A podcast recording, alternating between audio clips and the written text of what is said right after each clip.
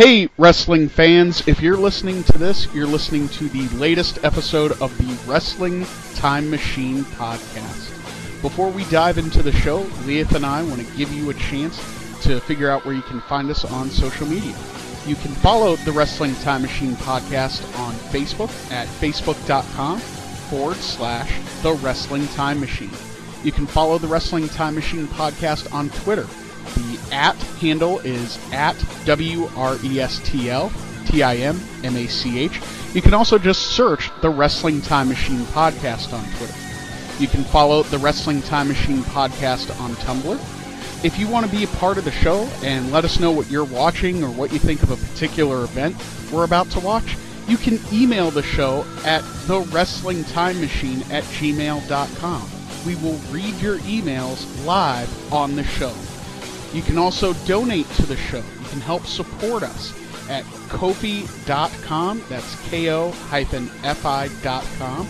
forward slash the wrestling time machine. Want to get some merch for your donation? You can support the show by finding us on TeePublic under Bobby F07. It's all lowercase. We have a couple shirts up there.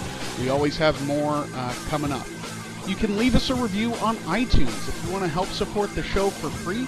That really helps us out. That means more people see us, and that means we get to have more cool guests on.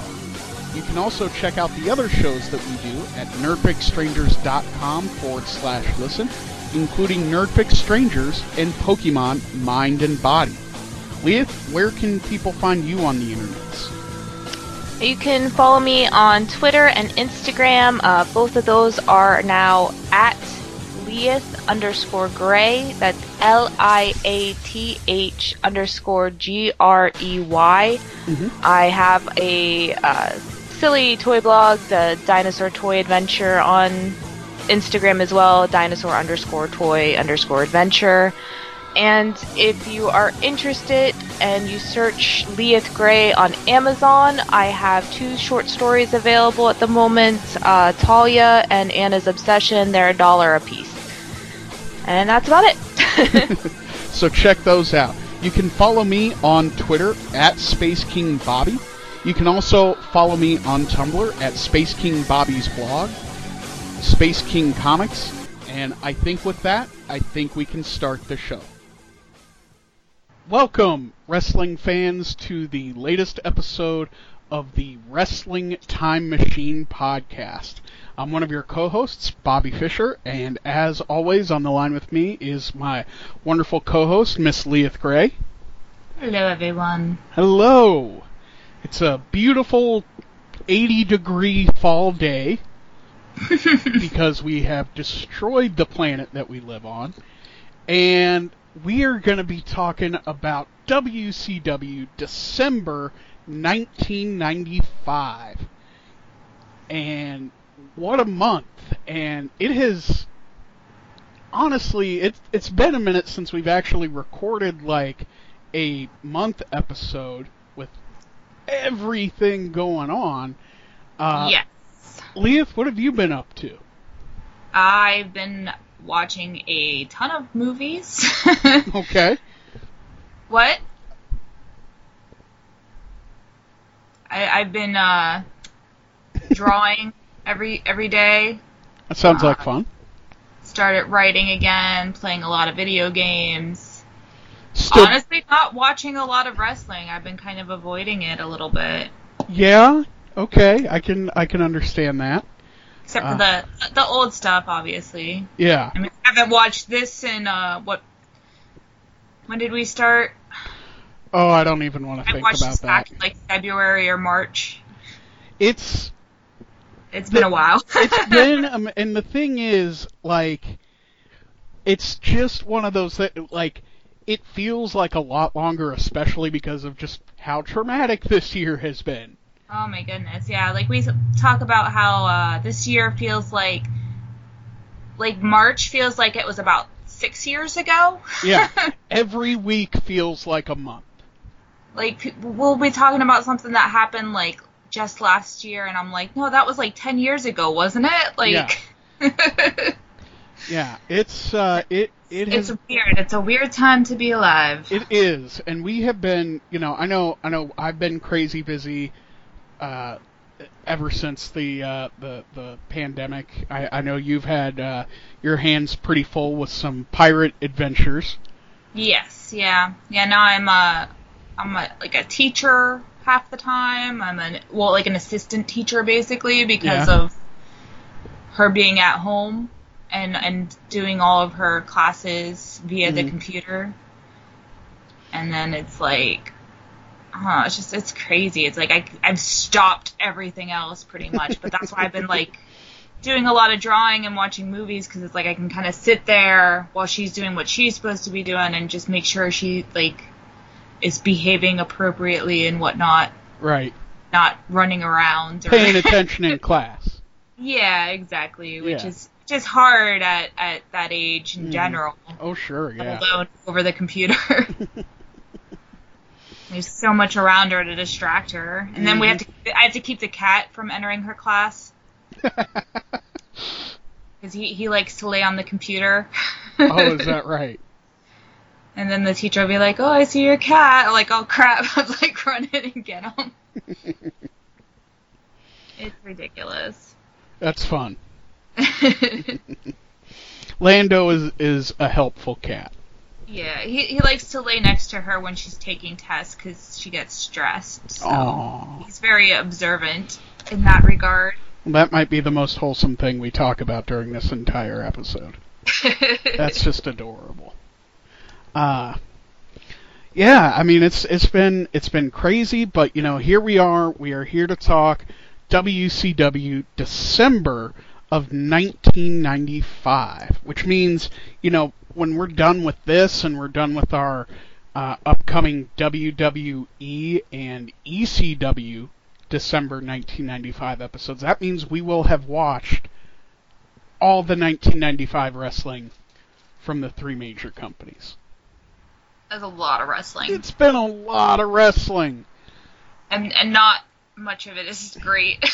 A lot of it has not been great. But that's okay, because this is fun. Uh, it trauma brings people together. We're bonding. yes, yeah. Yeah. Well, let's go ahead. Let's jump into it. Uh, we will hit the results of the first WCW Monday Nitro in December of 1995, and then we'll just kind of talk about it how we always do. So we have WCW Monday Nitro December 4th, 1995. Nielsen rating of 2.4, and compared to WWF Monday Night Raw, that's a 0.2 less. The venue is the American West Arena in Phoenix, Arizona, and our matches for that night include a tag team match for the WCW World Tag Team Championships. Harlem Heat, Booker T, and Stevie Ray, of course, with uh, I believe Sensational Sherri, or Sister Sherri rather. Uh, they were the champions, and they defeated the American males, Marcus Alexander Bagwell and Scotty Riggs. We have a singles match, Sting defeating Kurosawa. A singles match, The Giant with Jimmy Hart and Kevin Sullivan defeating Scott Norton. And a singles match for the WCW World Heavyweight Championship, Lex Luger with Jimmy Hart defeats Randy Savage, the WCW World Heavyweight Champion, via DQ. So Savage retains. So, Liath, what uh, what do you remember about this episode? I, I think, I mean, for me, because I, don't know if everybody knows this or not, but I'm also a basketball fan in addition to being a wrestling fan. So having like all these members of like the Phoenix Suns like pop up, like that was Right. pretty sweet. Um, I don't know, like that. That I think excited me more than the wrestling. It's like, oh, basketball. Yeah, yeah. I mean, you had Charles Barkley and and Mhm. you had AC Green. It was good times, you know. Barkley, of course. I mean, who doesn't love Barkley? He's ridiculous. Right? He's so great. well, let's let's uh we'll we'll kind of go over the the show, uh, just sort of like a little recap as far as uh, You know. Oh yeah, the same thing. wrestling part. yeah, the actual the actual wrestling part. So we start off again. We're we're at the American West Arena, Phoenix, Arizona, which they emphasize as the home of Super Bowl. Eh, I can't. Pr- I can talk. I can talk fine. I'm a podcaster. It's the home of Super Bowl 30. Uh, and Bobby Heenan at the commentary table has a chip bag with a little tail on it and it's moving. And he says these chips are for Pepe. They're weasel wafers. oh boy. And uh, Pepe, of course, uh, Steve Mongo McMichael's dog is there, and he's dressed as a little angel. Because it's December, Christmas time. Ah. and Eric starts promoting the main event for Star. Well, one of the matches for Starcade, which is a triangle match between Sting, Flair, and Lex Luger at Starcade, with the winner getting a shot at the WCW World Heavyweight Championship. But this could all change because, of course, there's a World Heavyweight Championship match later that night. Now, apparently the WCW Executive Committee flew in with Legal and Ric Flair and Hulk Hogan and the Giant. Those guys are all on probation because that's a thing in wrestling. well, of course. Of course. Uh, so our our first match that we mentioned, you know, we get the American Males versus Harlem Heat, and Colonel Robert Parker's out, and he's got a big red present for Sister Sherri. Yeah, I, And- I, I got real angry about this. I could see in my notes I was I was not happy. There's some curse words in there. because of course uh, this angle is just a little gross, but uh, that Went on way too long already. yeah, and that did not stop Sister Sherri and Colonel Parker from planting their lips on one another and sharing a big old smooch. Uh, apparently, the present that uh, Colonel Parker got for Sherri is a ring. Could wedding bells be in the future? Please no. Please, yes. No. Never. Because if there's one thing that always goes well in professional wrestling, it's weddings. Oh yeah, definitely. Definitely. They, they go off totally fine. No issues. Never a problem. lovely. Yeah.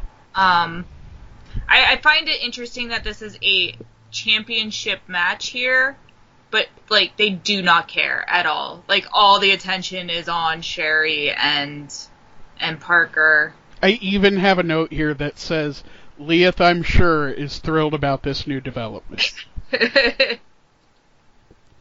Uh, and Booker T, uh, at some point in the in the course of the match, hits something that's kind of a spinneroonie, you know, the the signature spit, but it's not quite. Like he hasn't perfected it yet.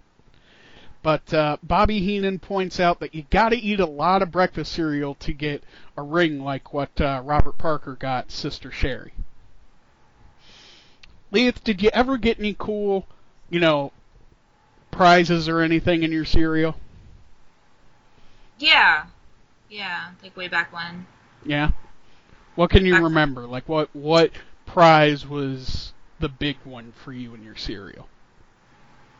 Was there a big one? I'm trying to think. I remember like there I had so many of those spoons, like the color changing spoons. You know, I think I had one of those. I, I feel like they did that fairly often, so I think that's why it sticks in my head. Like I still have some from like Star Wars cereal, like not that long ago, like Yeah. maybe ten years back. Like I think I had a Ninja Turtle thing. Oh yeah, Yeah.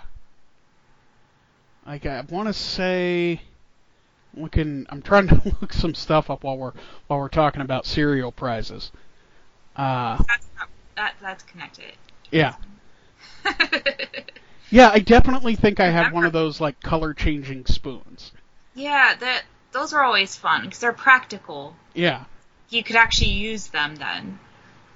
And then I'm so, very big on practical gifts that are also unique. Yeah. That's like my thing. And then I think maybe at some point I might have had the Ninja Turtle bowl, Mm. which uh, you can you can Google that. It was uh, it, the Ninja Turtles had their own cereal for a while. Of And course, yeah. One of them uh, came with like a bowl. It's like a big green bowl, and it's supposed to be like. Uh, it's actually kind of grim because it's a, like you're eating out of the the hollowed out shell of a turtle. Uh, Mm, tasty. Maybe I'll get one of those next time we go to one of those uh, toy shows that we get up in Columbus. Uh, so, S- Sister Sherri and Colonel Parker leave together. And uh, Booker T, you know, you mentioned basketball. Booker T, of course, is antagonizing AC Green, who's in the front row of the crowd. But Harlem, Harlem Heat do get the win with the Harlem Hangover. And then we go to Sting and Luger being interviewed by Mean Gene. Sting doesn't agree with uh, Luger's partnership with Jimmy Hart, but he does believe that his buddy has a chance to win the World Heavyweight Championship tonight. And Lex Luger, of course, agrees. Yeah, they're they're still like we're BFFs, but we both want the title. That's that's the story I'm getting. It's such a weird relationship that Sting and Lex Luger have, even right now, because it's like we're best friends, but boy, my best friend is hanging out with the wrong crowd. Sting hasn't given up on him. Yeah. But it At really he'll, he'll see the light. maybe. Let's hope. Uh, but it really should be a crime that anybody sticks a mic in front of Lex Luger because Oh my gosh, it's yeah. it's a so painful bad. segment. Yeah. He just he just awkwardly shouts about things. It's it's great. not not the best promo work I've ever seen. Uh, of course, uh, our next match that takes us into our next match: Sting versus Kurosawa, and Colonel Parker is noticeably absent, presumably uh, backstage, uh, commiserating with Sister Sherri. yeah, yeah. Well, he he left earlier, and they just they haven't come back. Yeah, I don't know where they're where they've gone. I don't want to think about it. Uh, but uh, through through the course of the match, Bischoff says something that I thought was very strange. He says on commentary, "We are live and in action while everyone else is paying bills." What does that even mean? uh, uh, uh. Like, I like it's not a dig at like what? I said I can't quite decipher that one. Yeah, like it's not like a dig at at Vince or the WWF. Uh, You know, I don't. Eric, shut up. he Uh, like forgot what he was talking about halfway through and just came up with something to finish. I guess I don't know. Like paying bills is supposed to be a good thing. I mean, it sucks, but it's responsible. Ay, ay, You know, you want to make sure you have electric, a roof over your head, water, Wi-Fi, the essentials. Didn't have Wi-Fi back then. It's '95. Right. It would have if you were lucky. It was dial-up, Yes. and you could go to some like uh, did not that in '95. yeah. You could go to a So- chat room and talk about uh, Captain Kirk or Captain Picard. Captain Picard. Picard is a better cap. We shouldn't get into this. That's not this kind of show. But Steve Mongo McMichaels gives everybody an education, and he tells us that, in fact, it takes 14 pounds of pressure to break an elbow. Don't want to know how he knows that, Important information. but uh, now y'all know that. 14 pounds. Uh, Sting gets the Stinger Splash and uh, follows that up with the Scorpion Deathlock for the win. And we And get, basically, I guess the idea is that that Kurosawa can't do anything without Parker. yeah, Be lost without him. He forgets how to wrestle. I don't know. He was working the left arm of Sting pretty good throughout the match. But it's a you know it's a solid Nitro match as far as that goes. even though the I, I think my most frustrating thing with WCW in general is you know who's gonna win the second the match is announced. Sure, yeah.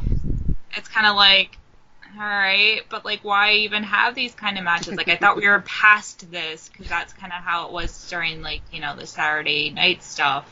Oh, Liath, you thought we like, were done with squash matches. It just do they all have to be predictable? Can I have some surprises? I mean, I know this is like a million years ago, but You poor, sweet summer child. I don't like Sting versus Kurosawa doesn't strike me as necessarily super predictable, just because like they've at least built Kurosawa up to be enough of a credible threat to go in there and possibly hold his own against Sting. I mean, they they did have some some stronger matches with Kurosawa previous to this. You know, his match with uh, Road Warrior, I think it was Hawk, and you know, I I think they did the best they could to try to build him up. But you're right. I mean, it's it's certainly not like a five star, you know, match to write home about or anything. Yep. So after that, we uh, break from the action to get a Starcade promo, and they're uh, hyping the New Japan Professional Wrestling versus World Championship Wrestling tournament that they're going to have at Starcade. And they call it an invasion from the land of the rising sun. And that hemispheres will collide as the high flyers of New Japan square off against the mat pounding pros of WCW.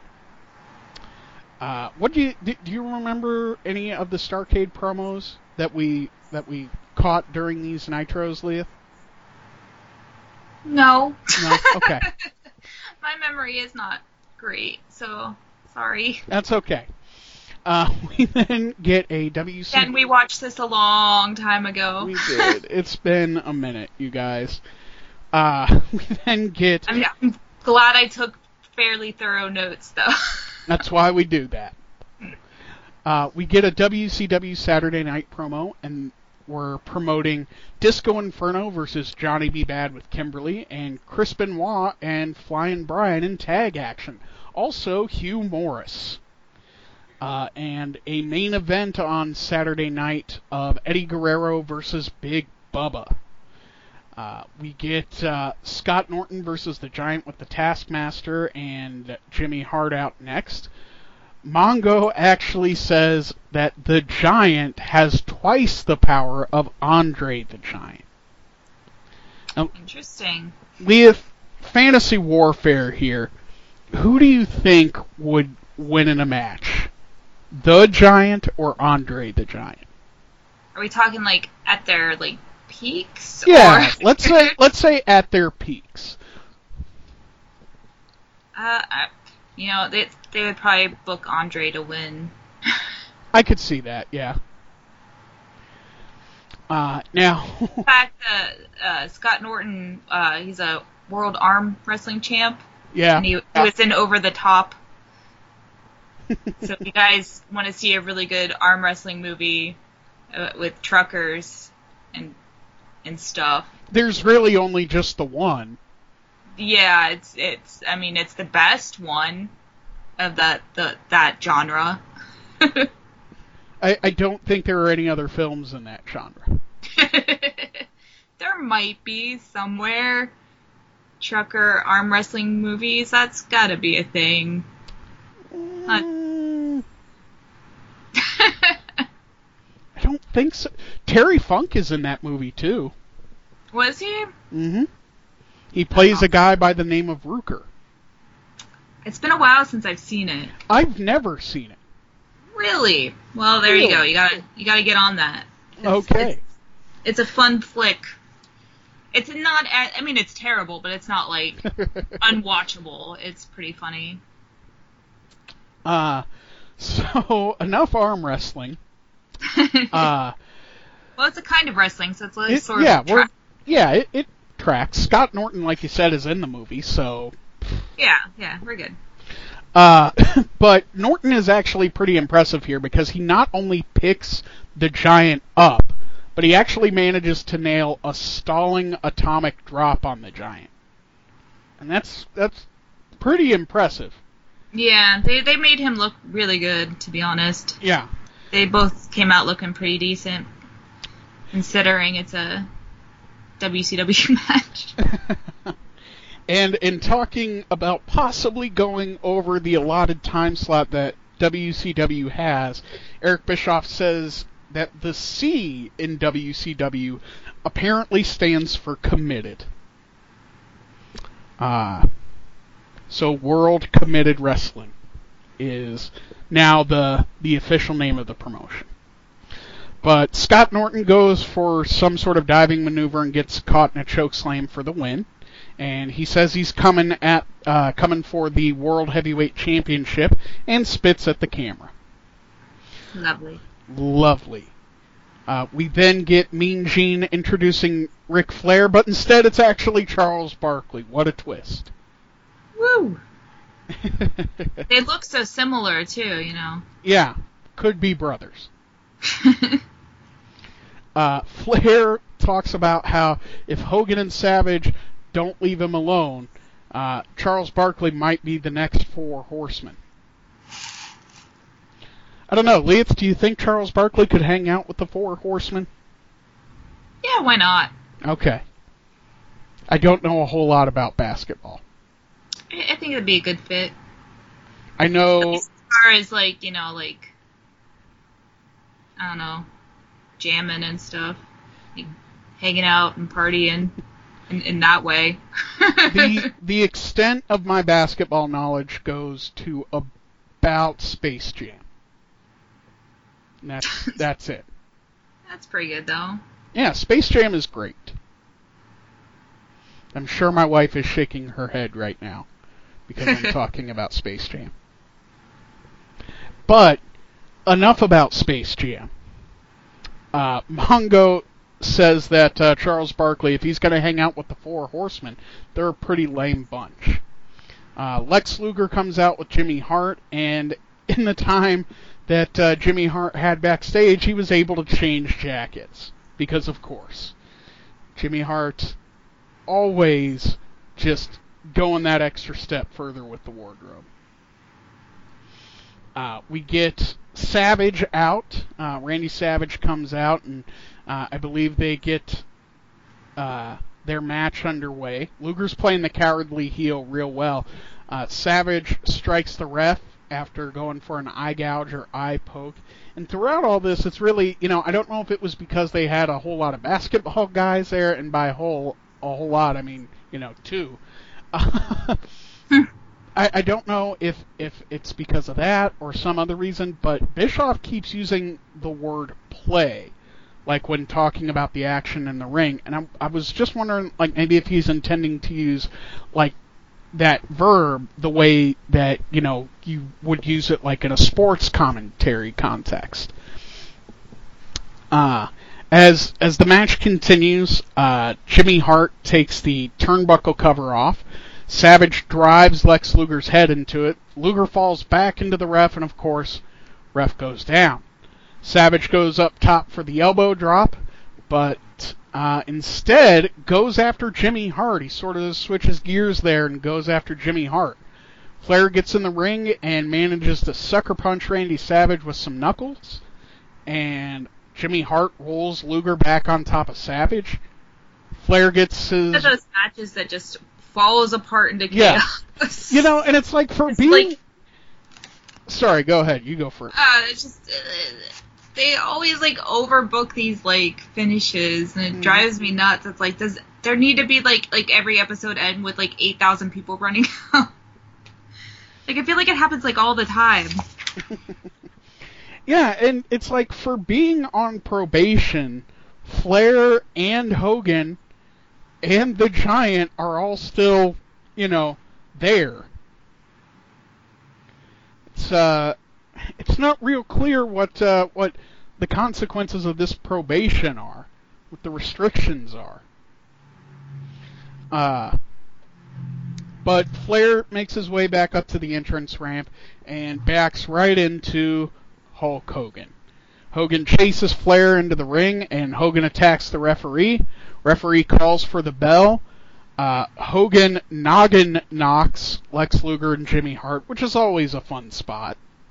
Yeah, doing the whole coconut smash with uh, with two people. Oh yeah, yeah. Yeah, and Hart sells like a champ too. Jimmy Hart like flies out of the ring after this, and as all this is going on, uh, he's winding up for a big punch on Luger, and Sting comes out. Like you said, Liath, we got to have you know a couple dozen people in the ring, and Sting gets in the way and eats the punch. Yeah. Yeah. Hogan's trying to explain. Sting is shoving Hogan. Sting mad. Like, I don't, Sting, what what do you want here? What is like? How can you keep defending Luger like this? It baffles the mind. Uh, wh- what did you think of this ending here, Liath? That's I get so like frustrated with these, yeah, because it's like it's like I guess I get it because it's like they're doing story stuff and all that, but it just seems so messy. Like you would Like, rather have another- It's like they can't think of another way to do these s- spots and to get these stories going. Yeah, like you would rather have a clean finish. Or at least something that isn't as overbooked. Right? Yeah. Just anything that would be different than like everybody coming out and it just bursting into chaotic nonsense. Yeah. It's like they they did that with Dungeon of Doom, they do that with like like it's like everybody. It's like every time. Yeah. It's it's certainly a, a very specifically a WCW trademark. And I think it's also maybe sort of a trademark of maybe that sort of southern wrestling kind of style. I mean, it definitely sort of like uh, sort of seeps into maybe like the the WWF a little bit, but we're definitely not seeing that as much in the in the WWF stuff that we're watching, right? I guess. Okay. uh, now, as all this is going on, Randy Savage is trying to keep the peace between Hogan and Sting. Uh, we get Mean Gene out, and he's in there with uh, Randy Savage, Hogan, and Sting. And Hogan's not worried about probation, but what side is Sting on, brother? And Sting says he's on Hogan's side. Uh, Sting, you just got mad at the man for punching him, for punching you, because he was trying to to punch Lex Luger, who was cheating in his match. I get whatever you say, Sting. Uh, he says he's trying to set Luger on the straight and narrow. And Hogan and Savage, you know, they're talking and they say that Savage called Luger's betrayal, and he did. Savage had it right. Savage knows what's up, man. Catch me in a Randy Savage was right shirt. Uh, He's just always right, man. yeah, Always. always. This is a Savage household. Uh, Sting talks about how, well, you know, maybe Lex Luger has a shorter fuse and that Savage and Hogan didn't give Luger the chance he felt he deserved. And Luger was on y'all's team at War Games. How much more of a chance do you need? Right? What What do you think? Do you think Lex Luger was given a, a good opportunity?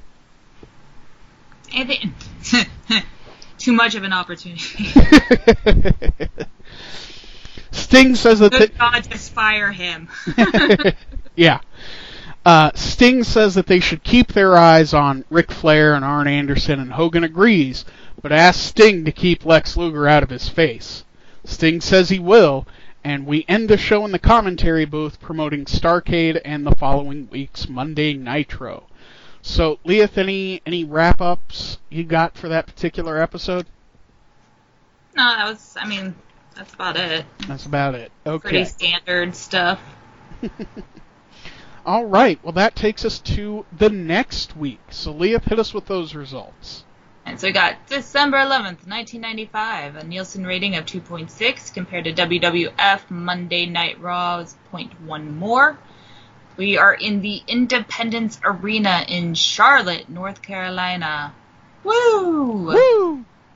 Uh, singles match, Eddie Guerrero defeats uh, Mr. JL. Singles match, Paul Orndorff defeats Disco Inferno. Thank goodness.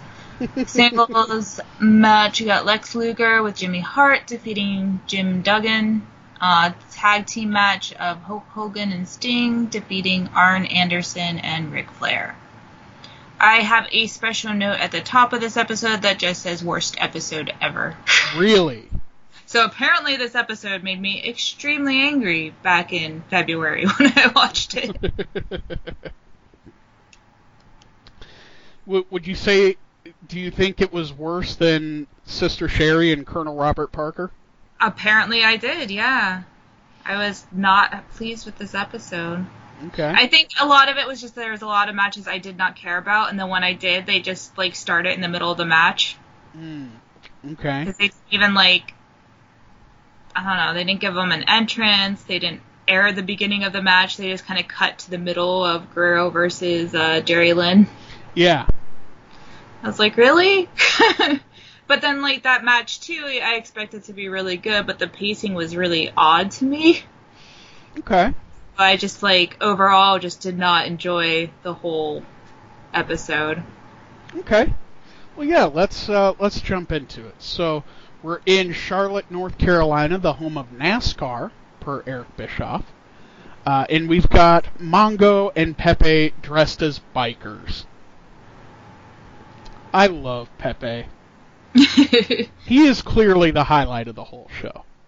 Um, uh, How good was he to like just sit and chill and like let him get dressed up and be on camera and Mm-hmm. I mean, he's one of them little little shaky dogs anyway. But He, he is definitely what I would call a purse dog.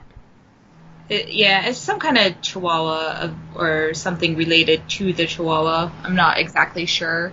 It is 100% not at all the type of dog I would expect to see Steve Mongo McMichael with. yeah, yeah. He'd have to be very careful not to like sit on Pepe.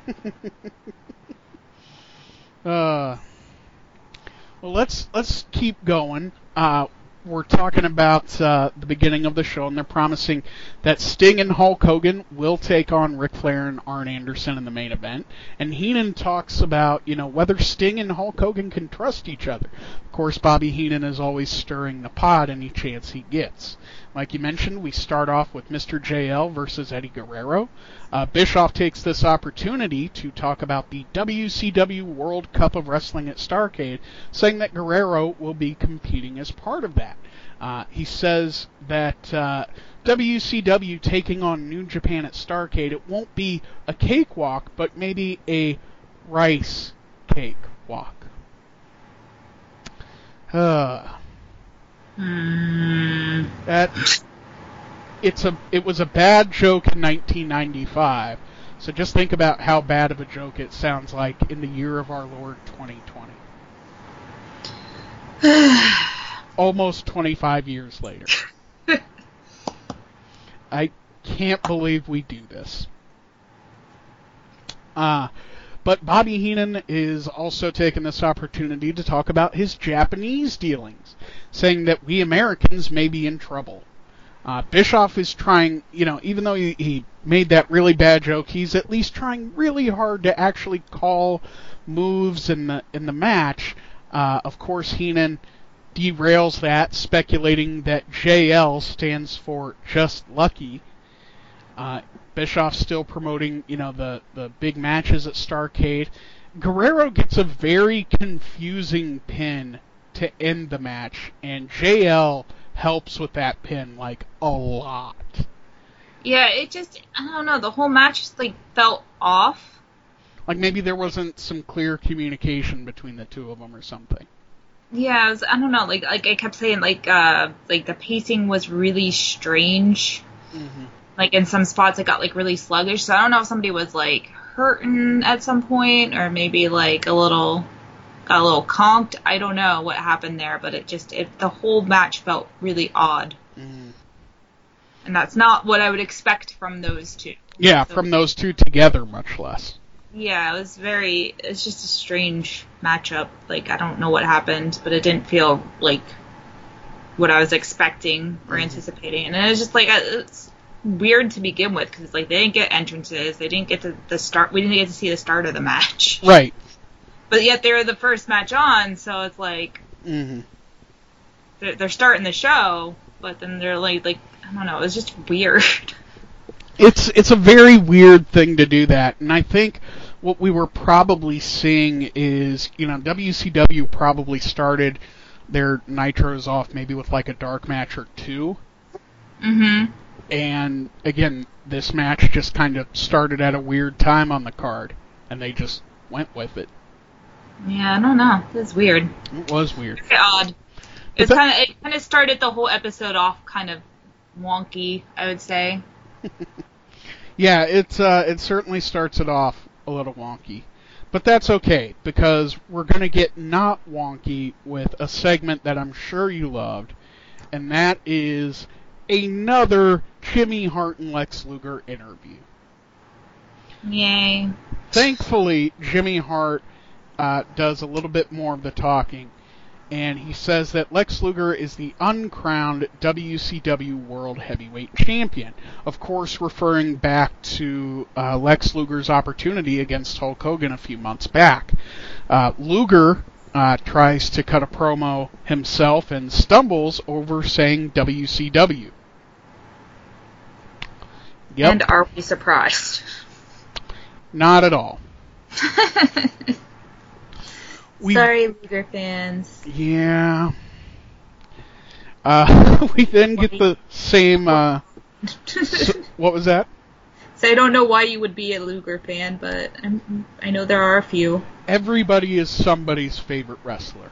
If it's Lex Luger for you, I'm confused but happy for you. Uh, we then get the same Starcade 1995 promo. Uh, and we go to Disco Inferno versus Mr. Wonderful Paul Orndorff. Uh, yeah. Yeah. I, I literally just started with like, I hate this. And I was like, Paul is getting close to retirement and it shows, and Disco is just garbage. Yeah, because you can really notice the uh, muscular atrophy in Orndorff's arm. yeah, he's not looking so spry. Uh, Not that he still can't go, but it's like, he does get a dancing elbow drop in this match. Eh. I was just glad that, that Paul won. I was rooting for him. well, But, I mean, I would root for anybody against Disco Inferno, to be Yeah. honest. I, I would probably even root for Luger over Disco Inferno. it, the the match ends really kind of you know speaking of of the way uh, Orndorff wins again it's something kind of like the last match where the win is a little again just kind of wonky. Orndorff wins with a leverage pin with one foot on the rope, right? Uh, Mhm. and Disco at this point, like the way the pin goes, Disco Inferno should have gotten a rope break. Like uh, Nick Patrick should have seen Orndorff's foot on the rope, and Right. Just ignored it. No, he totally didn't see it. Blind in that eye. Yeah, Or something. that's that's it. Just that moment. I'm I'm sure that's exactly what it was. He is mildly blinded for that match, I guess. So we uh, after that we get uh, the four horsemen out. Uh, Flying Brian Pillman, the Enforcer Arn Anderson, and of course the Nature Boy Ric Flair. Woo! And obviously, the Four Horsemen cannot count. uh, It's something that has bothered me for, for quite a while. Liath's sitting at home, mouth full of popcorn, hand on the remote. There's only three of you. There's no truth in this art. Maybe they're just counting Flair's ego as a separate entity. I don't know. Well, we did see that Pillman and, and Benoit were teaming up on Saturday night, so that I don't know if uh, Benoit was being considered a horseman at this point, though. Right, right. I, I don't think he was. Because uh, they talk about uh, Orndorff saying he could have been one of the four horsemen. It seems Right. like they're almost like scouting at this point to find their, their fourth member. Exactly, and Pillman does cut a really good promo saying, like you said, Orndorff, you know, at some point could have been could have been a horseman, but right now he's a part of the Psychic Grieve network, spilling his guts to Gary Spivey and Dionne Warwick for four ninety five a minute. Liath, have you ever called one of those psychic hotlines? No, but I remember seeing the ads for them, like Yeah. when I was younger. My brother doing like terrible impressions of them. Look, we all did bad impressions of Miss Cleo that I'm sure we Oh, all yeah. regret. Uh, But you had to because it was so absurd. Yeah. Yeah.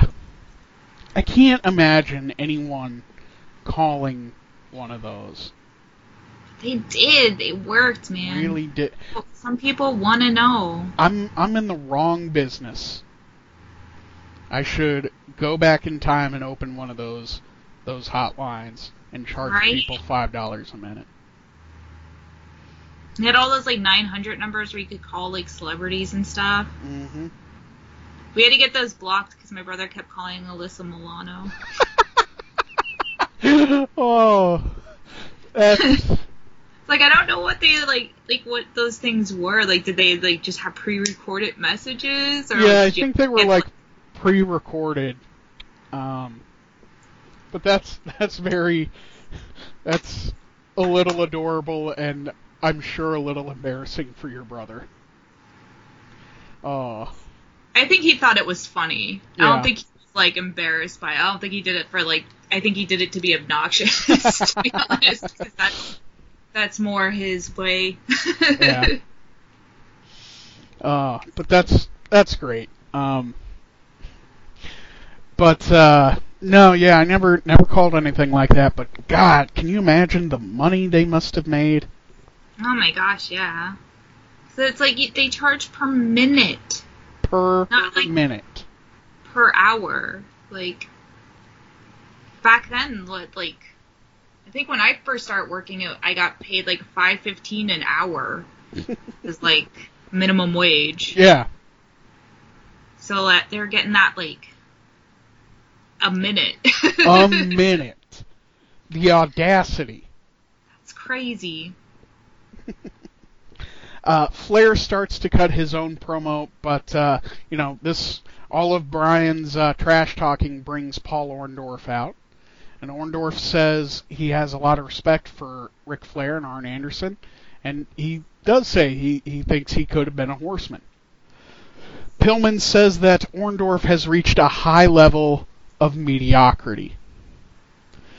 Arn interrupts and says that Pillman just has a bad temper. Again, we're just kind of like scratching the surface of Pillman sort of being this loose cannon.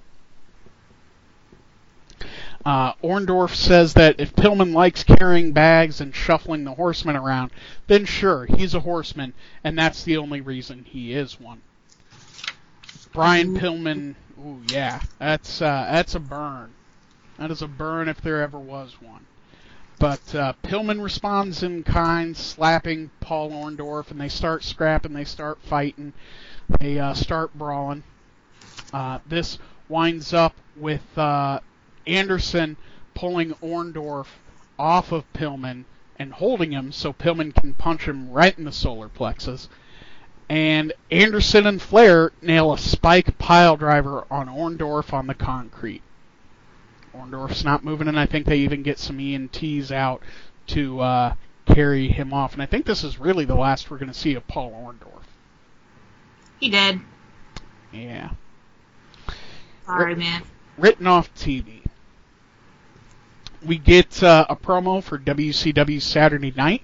Sting versus Sergeant Craig Pittman. Flying Brian Pillman versus Johnny B. Bad with Kimberly. Alex Wright versus Bunkhouse Buck, and Eddie Guerrero in singles action. Uh, we get Lex Luger with Jimmy Hart versus Hacksaw Jim Duggan. Uh, do you have any thoughts on this Lex Luger match? Uh, basically, all I said was I do not care about this match. like I don't like any of these people. it's just like one of those. Where I'm like, uh, it doesn't matter. It Doesn't matter what happens. It's like I know what's gonna happen, but it doesn't matter. well, this this is this is a really good example of some good heel shenanigans. Uh, Duggan is, you know, living up to his uh, current WCW gimmick at this time and taping his fist. Uh, Jimmy Hart gets the ref's attention, and he has Duggan's, uh, you know, big two by four or whatever. Duggan goes over to, to take care of Jimmy Hart, and Lex Luger nails him from behind with a forearm, knocking Duggan into the board. Luger capitalizes and takes that chance to get uh, Hacksaw up into the torture rack, and it's all over. Uh, so, any any thoughts on those kind of heel shenanigans? I know you're a big uh, big fan of those. No, I just didn't like it. I didn't like the match. I didn't care. I didn't want to. I didn't want to look at it. it, it did, like I don't know. It just didn't matter. I just had no interest in it. Okay. Okay, fair enough. I mean, it is Lex Luger. Yeah, I got I got real mad, and every time he does that rack, I'm like, ugh, hate that move. Stupid. So Eric Bischoff starts promoting Starcade again, and this is where you know it kind of hit me like the the the idea of what was happening at Starcade. Luger and Sting both have to conceivably compete three times at Starcade, right? Once in a match, uh, you know, they, they each have matches in the WCW World Cup of Wrestling, right? And then they have the triangle match against one another and Ric Flair. And then if they win that, they then have, you know, a third match against Randy Savage. And Flair is the only one of those competitors who has the advantage of going in fresh. Certainly doesn't seem very very sporting, if you ask me. Right. Uh, Randy Savage also has Seems standard though. yeah. Well, and Randy Savage also has to compete twice that night because he, uh, again, as we know, was scheduled to face off against Tenzan as part of the WCW World Cup of Wrestling. So it's a it's certainly a, a big schedule commitment for three of those uh, particular wrestlers, but Ric Flair again he gets to he gets the advantage of going in fresh. Uh, you know, speaking of Savage, he does a quick interview with Mean Gene talking about his upcoming defense against the Giant and that he's going to be like dynamite. And we get a Randy Savage Slim Jim commercial because those are always great. Uh, very true. Now, earlier in the night, uh, they were talking about how there hadn't really been much communication between Hulk Hogan and Sting, that they were even in separate dressing rooms. But we're gearing up for our main event, and Sting is the first one out by himself. Uh oh. Hogan finally comes out uh, and joins his tag partner. And I thought this was really interesting. Hogan comes out, but Sting's music is still playing. Yeah, Hogan Hogan seemed very mad. Sting didn't wait for him. like they talked about this, man. Uh, but uh, the match starts off with Sting and Arn Anderson in the ring, and Bobby Heenan brings up something I thought was really interesting, and and maybe just sort of like a little bit of a hint of sort of the darker side of Hogan that we're going to get later in WCW, and that's that he says that Hulk Hogan is alone in WCW. Now, even though we've we've seen throughout this whole uh, this whole year that we've watched, where he's got his sort of, you know, compatriots, Randy Savage, Sting, for a hot minute, Lex Luger, he really does give off an energy of like, I would rather be alone. Uh, do you, do you think that? Yeah, for the most part. Yeah, because especially you know on uh, on some of those early nitros, he was cutting those promos about like how you know you guys are my friends, but you're also you know ready to stab me in the back just because I'm the champion. Mm-hmm. It's that sort of like paranoia, kind of like I don't know how long I can trust you. Kind of kind of vibe. Right. Uh, you know, back in the ring, we get some good action with Sting and Arn Anderson. Sting manages to get an impressive gorilla press drop on Arn, and Hogan with a couple cheap shots at Arn. Sting tags Hogan, and Anderson tags Flair. Flair does his signature whipped into the corner, goes to the outside apron spot, and runs into Sting, and Sting boxes his ears, and down to the outside, Flair and Sting go.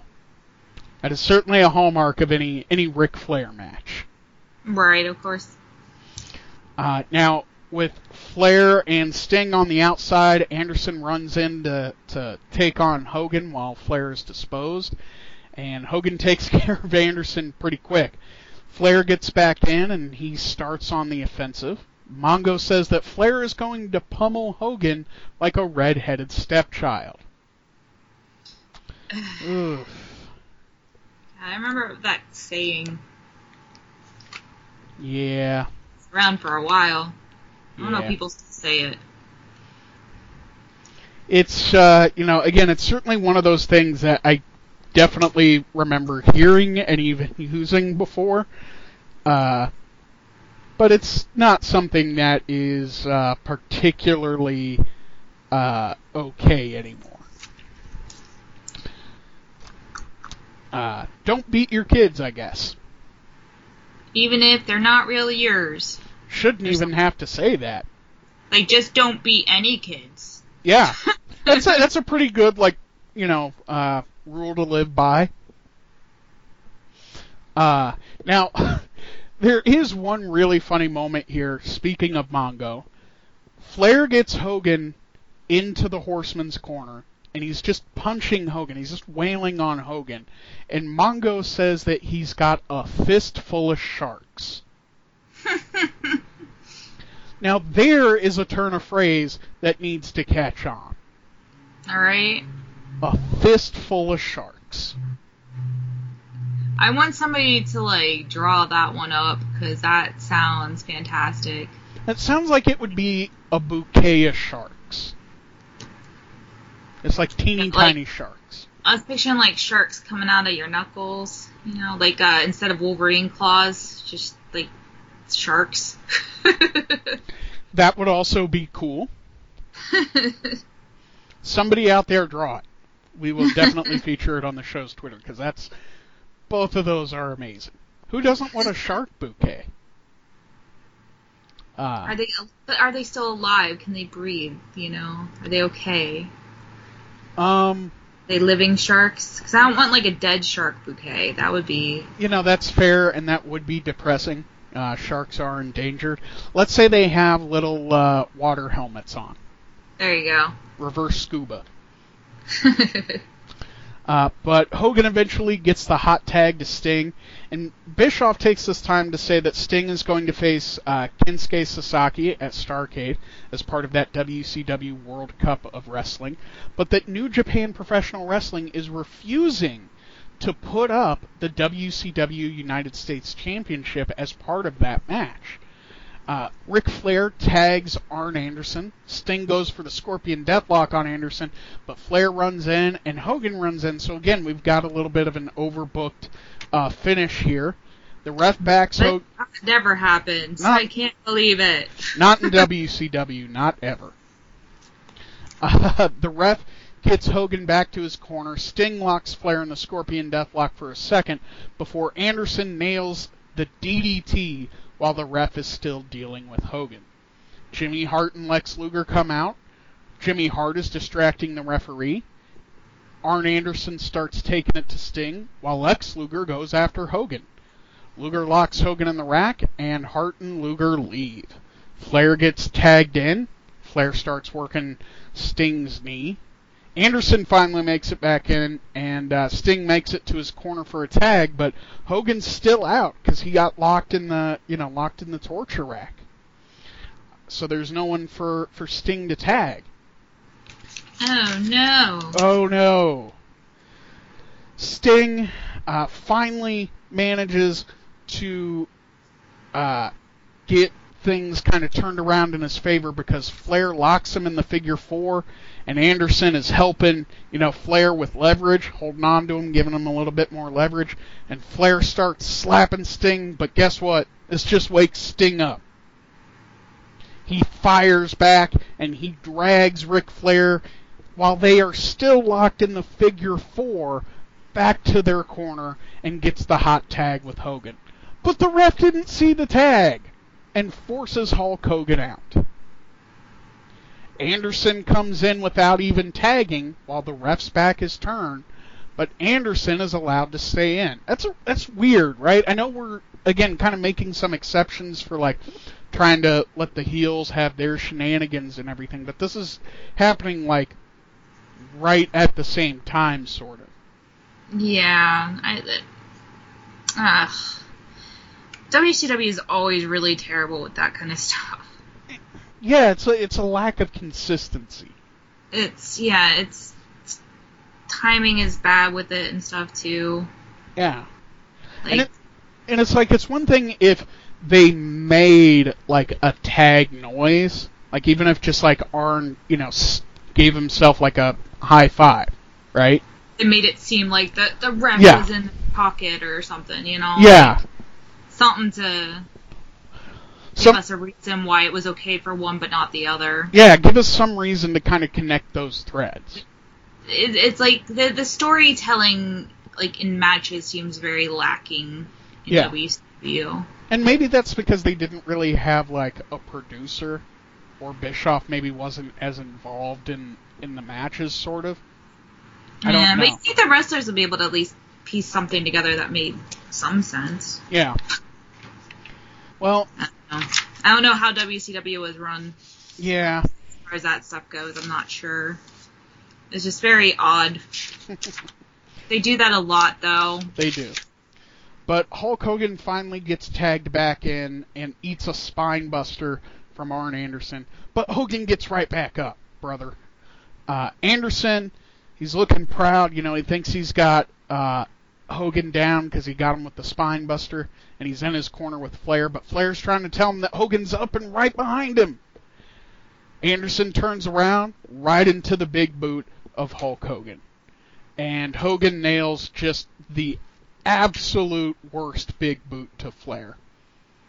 That, uh, you know, puts Flair out.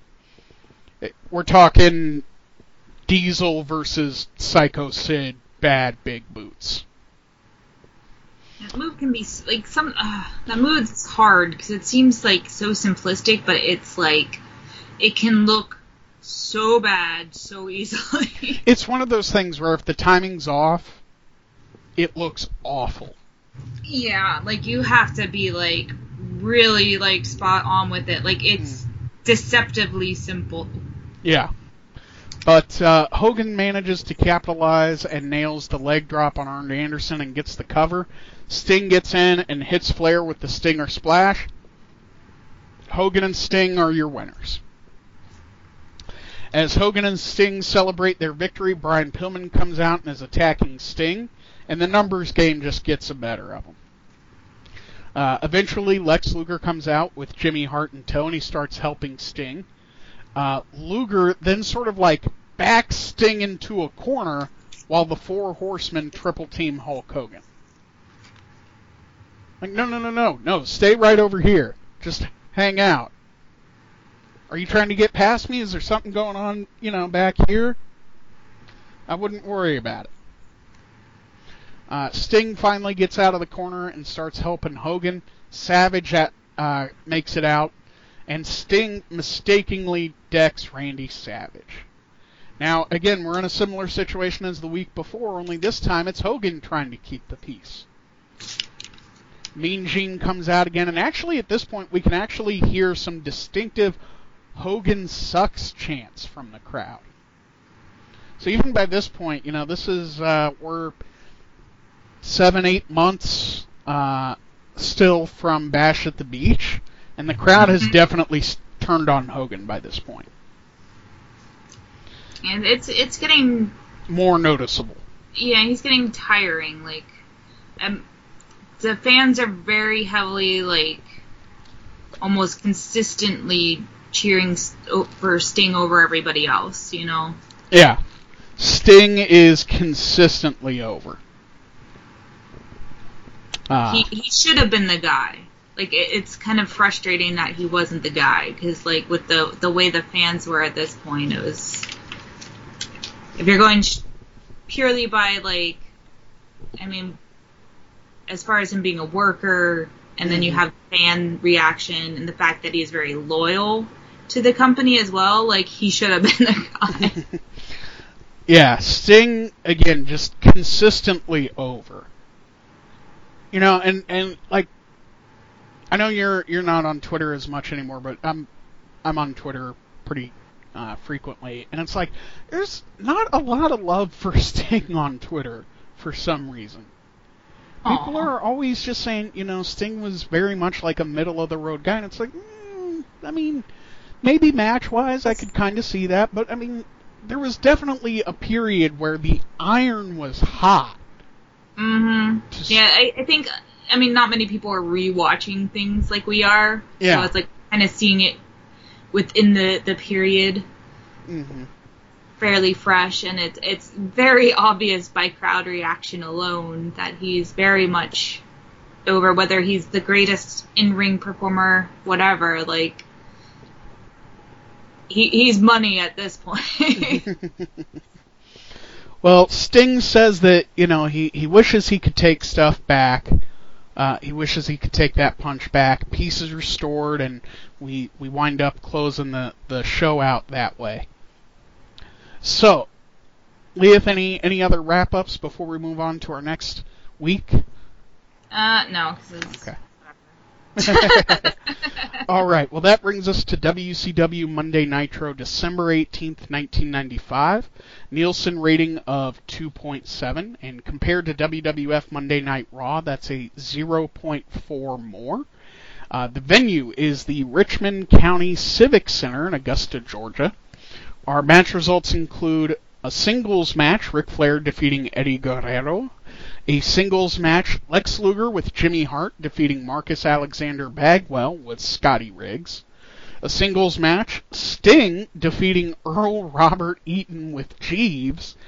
And our main event is a singles match for the WCW World Heavyweight Championship. The Giant with Jimmy Hart and Kevin Sullivan defeats Randy Savage, your champion, via DQ. And of course, Randy Savage retains because it's a DQ victory. Keep thinking Dairy Queen. well, Like, mm, mm, DQ victory.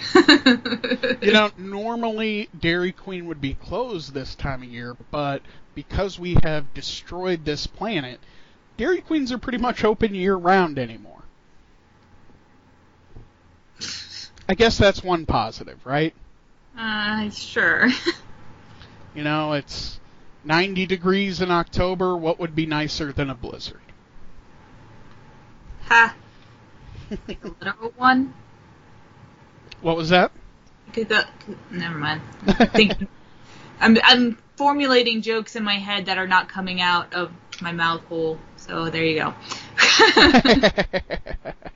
so, Liath, any any thoughts on this particular episode of Nitro?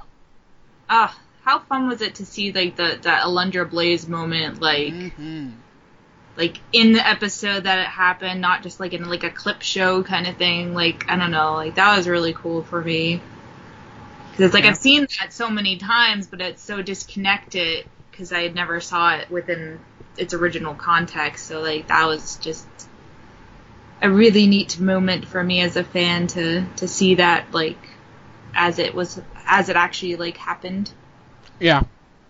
Yeah, it's certainly a, a very iconic moment in the Monday Night Wars, and I mean it happens right at the top of the show. So let's just kind of jump right into it. Uh, Mhm. right before that happens, you know, we're being introduced to the show.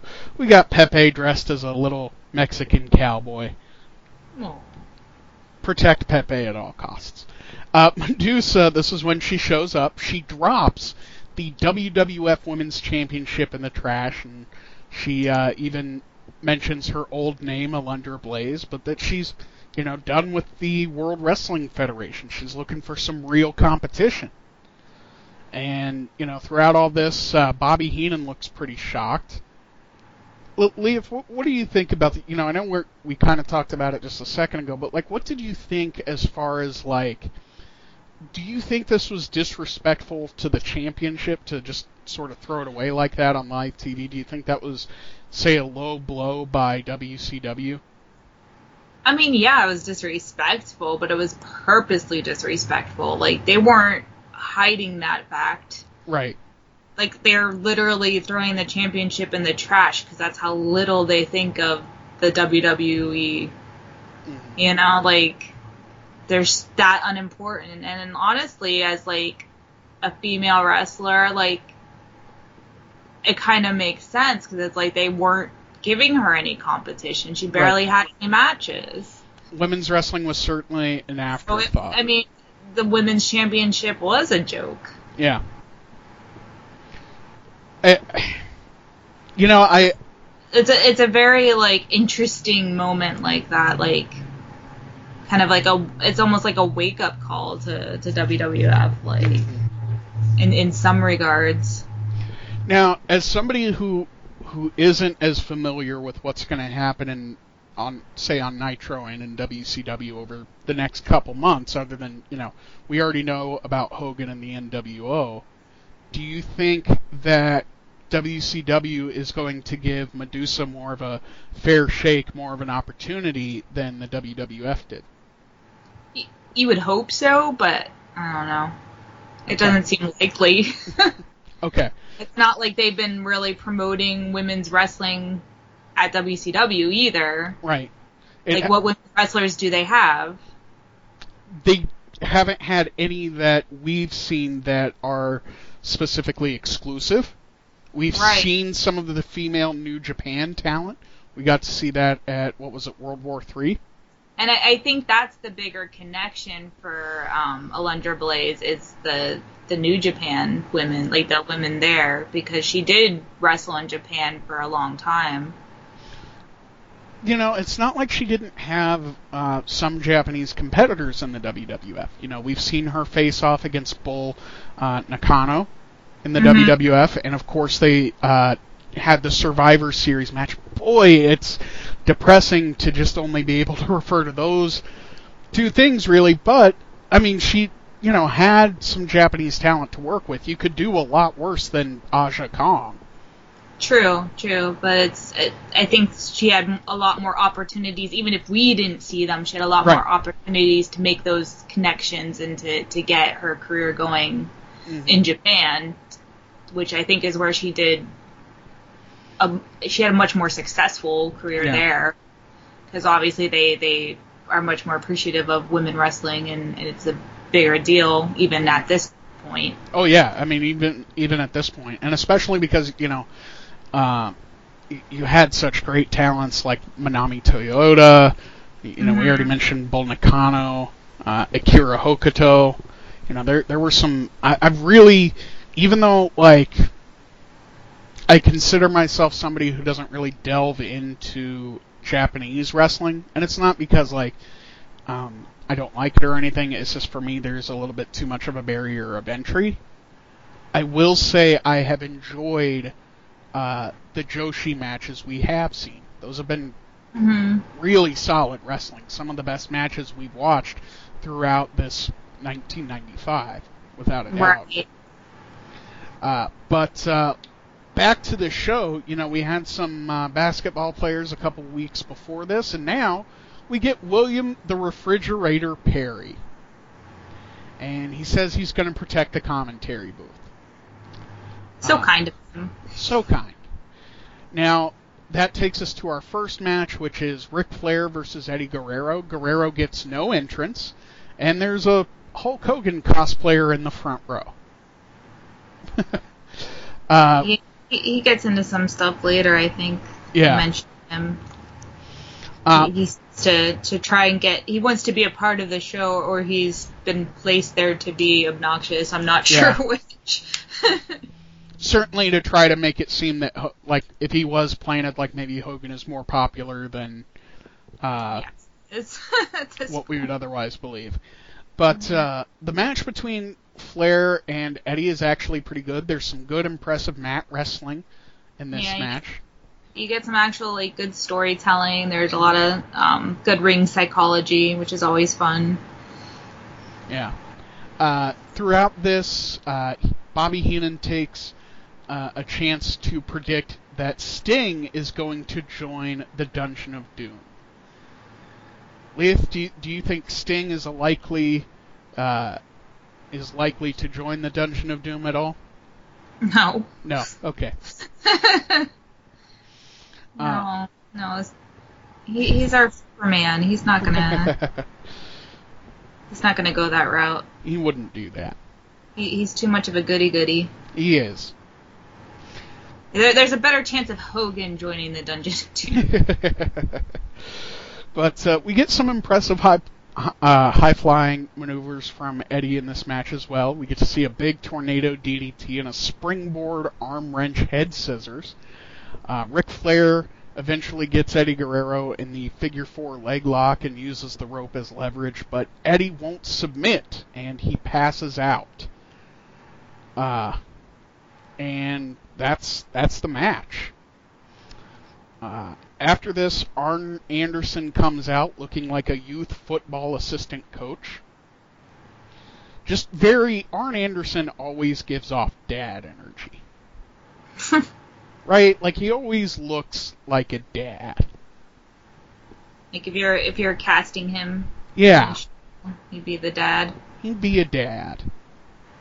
but not like a like a goofy dad. He'd be like serious business. Yeah, like he'd be he'd be kind of like a like an all business kind of dad. So he comes out and he starts running down Paul Orndorff, and Kevin Sullivan and Jimmy Hart eventually come out. Uh, Sullivan says that he respects Anderson and Ric Flair, but that Pillman is a loose cannon. And he says that uh, Double A better keep Brian Pillman on a short leash. Arn says the Dungeon of Doom might get him and Flair if they come for Pillman. So we're getting some some tension between these two heel factions, the Dungeon of Doom and the Four Horsemen. Uh, Bischoff recounts everything so far, and we get uh, Sergeant Craig Pitbull Pittman out, and he's looking for a manager.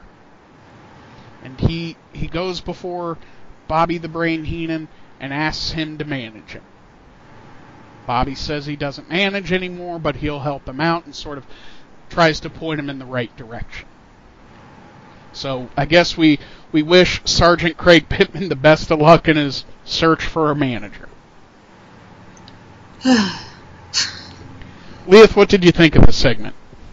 Nah, whatever. Meh. Yeah, I didn't even think it was important enough to write anything about it. Okay. I was just, yeah. It's like this will go nowhere. Okay. well, we get a Like, I was like, they needed to do something and fill some time. It's not going to end up really doing anything with it.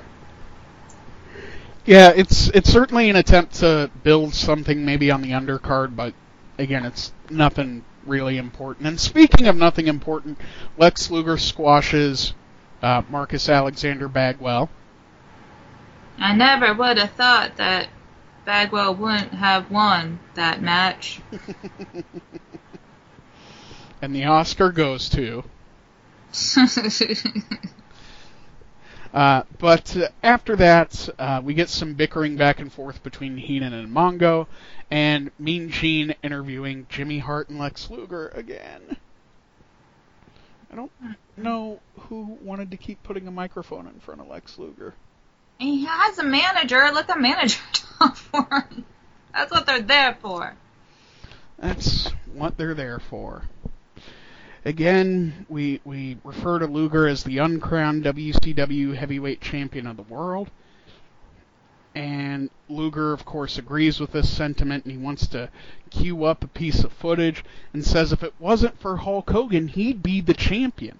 But the footage never actually gets played. Uh, we get a WCW Saturday Night promo, Arn Anderson versus Johnny B. Bad with The Doll, VK Wall Street versus Alex Wright, and Cobra uh, versus Pittman. So sort of a, a rematch of their match from earlier this year. Woo. We then get. I know that was one of your favorite matches. I'm very down on WCW lately. Yeah. You're not pleasing me. well, it hasn't been particularly good.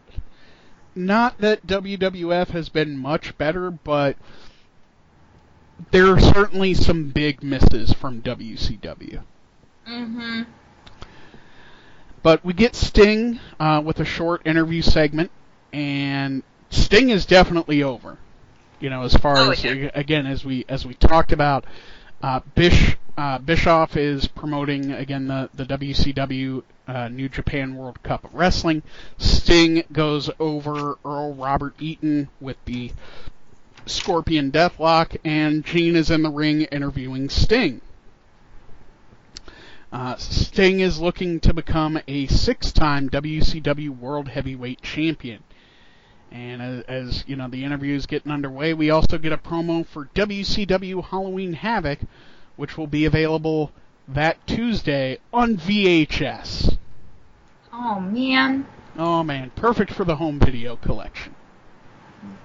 is, is it going to be out in time for Christmas? I would hope. Get it before everybody else does. Uh, and we get uh, the Giant with Jimmy Hart and Kevin Sullivan out ready for their match. Savage comes out. Again, Savage is over too. Oh, of course. Like, who doesn't love Savage? Yeah. Come on. I mean, I'm sure there's somebody, but they're wrong. yeah. Uh, now this this match, uh, the Giant is mostly in control. He actually goes at some point for a top rope splash and misses. Thankfully, not killing Randy Savage. But uh, this creates the opportunity for Savage and the patented Randy Savage elbow drop. But even that only gets a two count. And we get to see one of the, the I think one of the highlights of WCW and specifically the Giant in particular. He nails a drop kick of all things. Which that's impressive for a guy that big. Yeah, when big dudes do drop kicks, it's pretty sweet. Yeah. Especially if they do them well. and, and he does it pretty well. Uh, now, as as the match continues, the giant gets out to the outside and starts removing the floor mats and goes to suplex Randy Savage onto the concrete, but Savage counters, and the giant falls on his back on the concrete. The Sav- uh, Randy Savage gets back in the ring.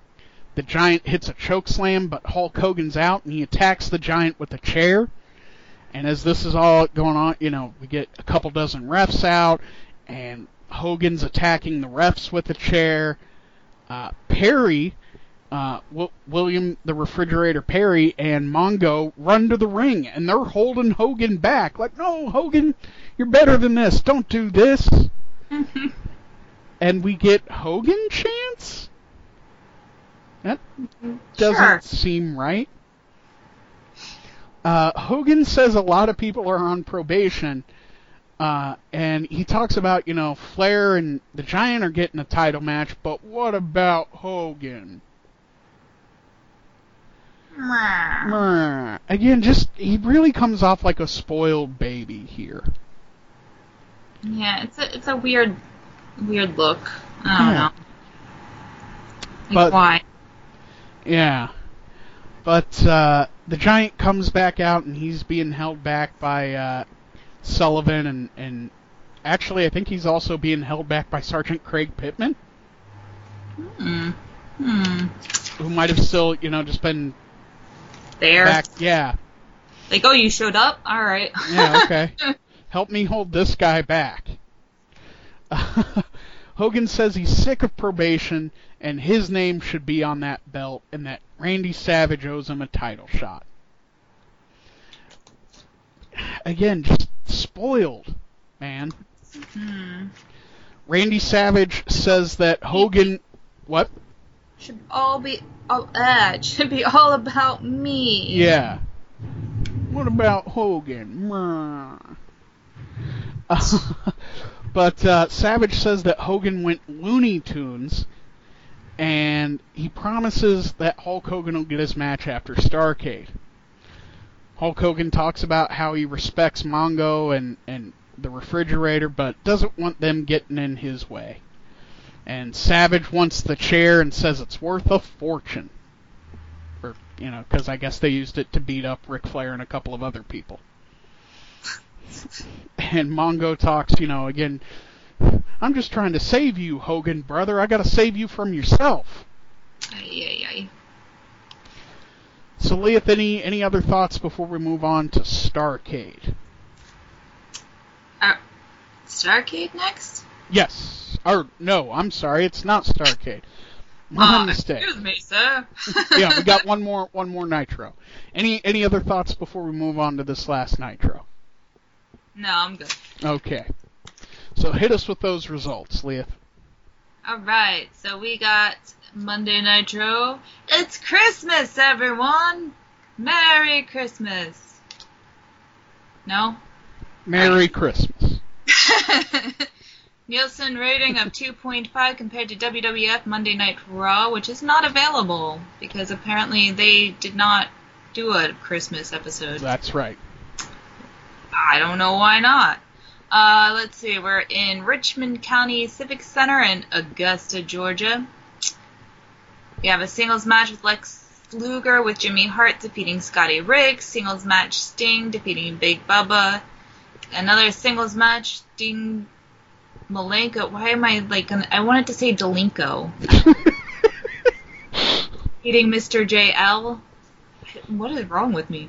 Singles match for the WCW World Heavyweight Championship. Oh my goodness. I I swear I'm not drinking or anything. Okay, I'm tired. You are you are a professional podcaster. super professional. Randy Savage defeats Ric Flair with Jimmy Hart via DQ. Mmm, DQ. We're not sponsored. but we could be. We could be.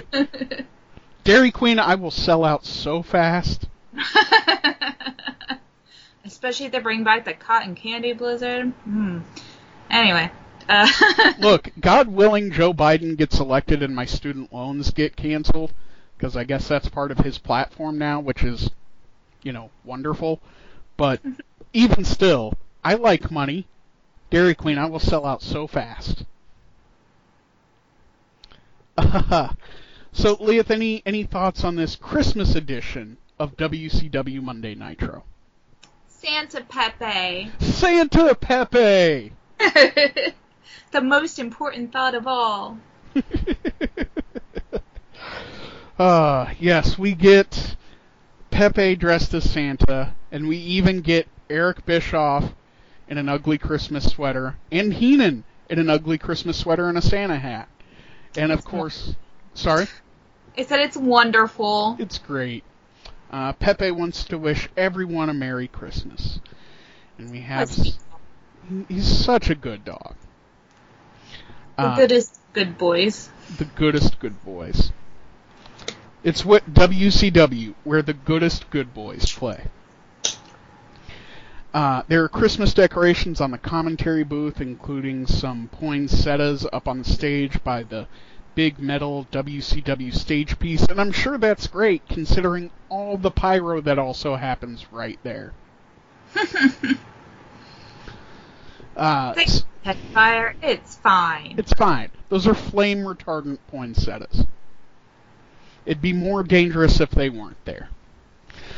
So we get Lex Luger out, and Luger tries to, you know, do a big flex for the camera, but Jimmy Hart gets in his way, and that's probably the best Lex Luger segment ever. Yeah. Yeah. That's Uh, the, the most like I don't know, real Luger. uh, we get uh, again Lex Luger versus Scotty Riggs, kind of a bit of a squash match, uh, but there's some sort of big B mascot in the front row. You know, I know we we also still have the Hulk Hogan cos because this is the same arena. I think they taped this. Uh, yeah, I think they taped it, which would make sense. They- yeah, yeah, they're both the the Augusta, Georgia yeah. Civic Center. Oh, good. That meant the families like they did get to go home for Mhm. Christmas. I was wondering about that because that seemed kind of mean. Yeah. You're working on Christmas. Get to families. You wrestle. well, now I just want to see a Christmas Carol, but with Sting and Eric but like all the WCW wrestlers. Yeah, that could work. You got Sting as your as your Jim Cratchit, Eric Bischoff as Ebenezer Scrooge. Uh, who would be the ghosts? This might be a conversation for another time. This might be a conversation for another time. I'm surprised they didn't do this as a movie, honestly. Uh, but anyway, Gene interviews Sting, and again, Gene's just trying to figure out what's up between him and Luger. Sting is tired, man. Luger's his friend, and he's just wanting to straighten him out. Such a good friend. Sting, buddy, you are in an abusive relationship. It is time you recognize the signs. Uh, but Sting talks about how badly he still wants to get a piece of Flair, and he's putting New Japan on notice for the, the World Cup. And he's asking, you know, uh, or getting ready rather for his match against Big Bubba. So we got Big Bubba and Sting, and they have a little fun spot in the match where they're running the ropes in a little sort of contest. Uh, Big Bubba actually almost hits an Enziguri, which is again pretty impressive for his size. Right, right. Uh, and and I put I have this note here, which I think is is something that's very interesting. And and the note is honestly, as someone who again knows very little about New Japan, I think I would have been more interested as a wrestling fan bringing more New Japan to professional wrestling to America than Hulk Hogan versus the Dungeon of Doom Right. because it's something different. You would think, but Yeah. eh. what are you Uh, gonna do? I I also have a note here that Sting versus Owen Hart could have been a barn burner. Yeah, that could have been good. That could have been a really good match. Uh, Sting wins with a sort of messy small package, so it's kind of an anticlimactic victory. Uh, we get to see a WCW Monday Nitro stocking. Uh, we then get Mean Gene again interviewing Lex Luger and Jimmy Hart. Please stop, Gene. Yeah. Yeah. I, again, why is just let Jimmy Hart talk for you? Yeah. That's, that's why he's there. But we at least get to see uh, Mean Gene in a Santa hat. So that's that's pretty good. Makes it worthwhile. Yeah. Lex Luger talks about how long he and Sting have been friends, which apparently their friendship goes back about 10 years. And as the interview's getting underway, uh, the interview gets interrupted by Sergeant Craig the Pitbull Pittman, who is again looking for a manager. And he pleads to, to Jimmy Hart to manage him. And Jimmy Hart just takes this opportunity to, to body shame uh, Craig Pittman. You ain't got what it takes. so mean. Yeah. He gives him a quarter and sends him on his way and tells him to call a manager in need of a few good men. Uh, we then get uh, the aforementioned Delinko uh, ready to take on Mr. JL. And this is actually something that was really interesting because as Mr. JL is coming out, there's no Mr. on the nameplate. It's just JL. So I don't know if Mhm. that was maybe like an error in the in the edit or what, but They, Just- like altering it, yeah, this- change their minds. just a just an interesting kind of footnote. And, But- and this is a, a fun thing is you get like like, in my opinion, too the best in the business at this point. You know, like very very solid wrestlers who really know what they're doing, and it, it's one of those things that made me wonder like if they were in their prime now. Where mm-hmm. like when like cruiserweights are more accepted, and you have programs like like with like AEW who uses a lot more smaller guys and stuff. Like where would these two be at this like nowadays? You know, Sure. Like would they the, still, still be just mid carders, or would they have had more of a chance to to really rise in the business? right, exactly. And Malenko is such a unique cruiserweight, even at even at this stage too, because he's such a technical wrestler. Mm-hmm. He's not like a high flyer or anything really. No, which makes him just stand out even amongst the cruiserweights because Mm. of that. Yeah. It's not. I mean, there's there's some smaller guys that that wrestle that style, but it's like It's it's especially for sure. yeah, and especially at this point, it's definitely few and far between. It's like if you if you had to sort of like pick would be like him and Taz, maybe. like him, Taz, and maybe Benoit.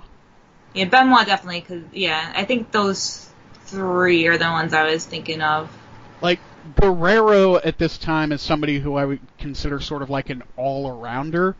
He could do the high flying and the technical stuff, but if we're talking just technical, it would probably only really be those three guys. Mm-hmm. Uh, but uh, as this is all going on, you know, it's solid cruiserweight action. Uh, we get Eric Bischoff talking a little bit again about Medusa and what happened, and you can kind of sort of make out uh, Bobby Heenan, you know, kind of muttering quietly about her throwing the belt out. I don't know if Heenan's ever like gone on record or anything about that particular uh, segment, but it definitely from from this sounds like he thought it was too much, like it was too disrespectful. Mm. Which I think makes sense. You know, he's from a much older school than a lot of other people in that company. Right, right. Uh, but Malenko gets the win. He gets a stomach crusher from the top rope, which is sort of a, a Malenko signature, and it's just absolutely nasty looking. And he gets a he locks in a pretty solid leg hold. And as they're replaying the, the submission victory, Bobby Heenan says there's more legs there than at a pantyhose convention. But don't bounce. I mean, it beats jokes about redheaded stepchilds and children. Red, red, eh, red. I can talk. Redheaded stepchildren and rice cakes, right? Yeah, yeah. Certainly, certainly better than that. Uh, we then cut to uh, a segment where Mean Gene is interviewing Ric Flair, and Jimmy Hart of all people comes out, and he's trying to get Ric Flair's attention. Says he apologizes for Kevin Sullivan's behavior last week, and that Ric Flair saved his life, and that he wants to accompany Ric Flair for his match tonight to repay the life debt.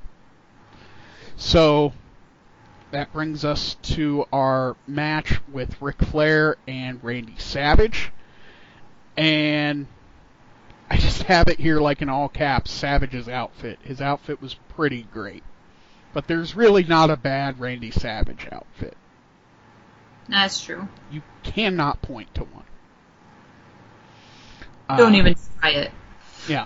Well, if we learn anything from Randy Savage, it's that what we need to bring back is t-shirt sleeve fringe. That's what the world needs more. Uh, because those are pretty great. Yeah, you get the the peekaboo muscles then, you know. It's like, is he really built? I don't know. Is he built, or could he just be fat? I'll, I'll answer it for you. For me, I'm fat. But that's okay. I'm starting to hit the gym again. Good job, man. Hooray. Uh, but uh, as, as this is all going on, Eric Bischoff is stressing the importance of ordering Starcade, and Heenan is stressing the unpredictability of celebrities showing up. You know, who's going to show up next in WCW? Because of course, again, we've had uh, some some big basketball players, some big football players. Uh, Eric Bischoff actually says that Hank Williams Jr. is a big WCW fan. Okay. I don't know how much I believe that. Uh, sure. Sure. Liath, do you have a favorite Hank Williams Jr. song? Nope. Nope. Okay. Not my not my jams. Not your jams. Now you asked me about Nelly, I could. Ah, delightful.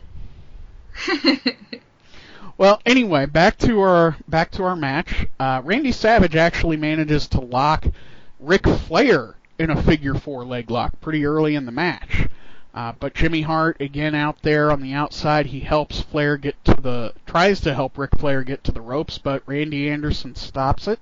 And Ric Flair, of course, is selling all of this like a champ. I mean, Flair can sell for days.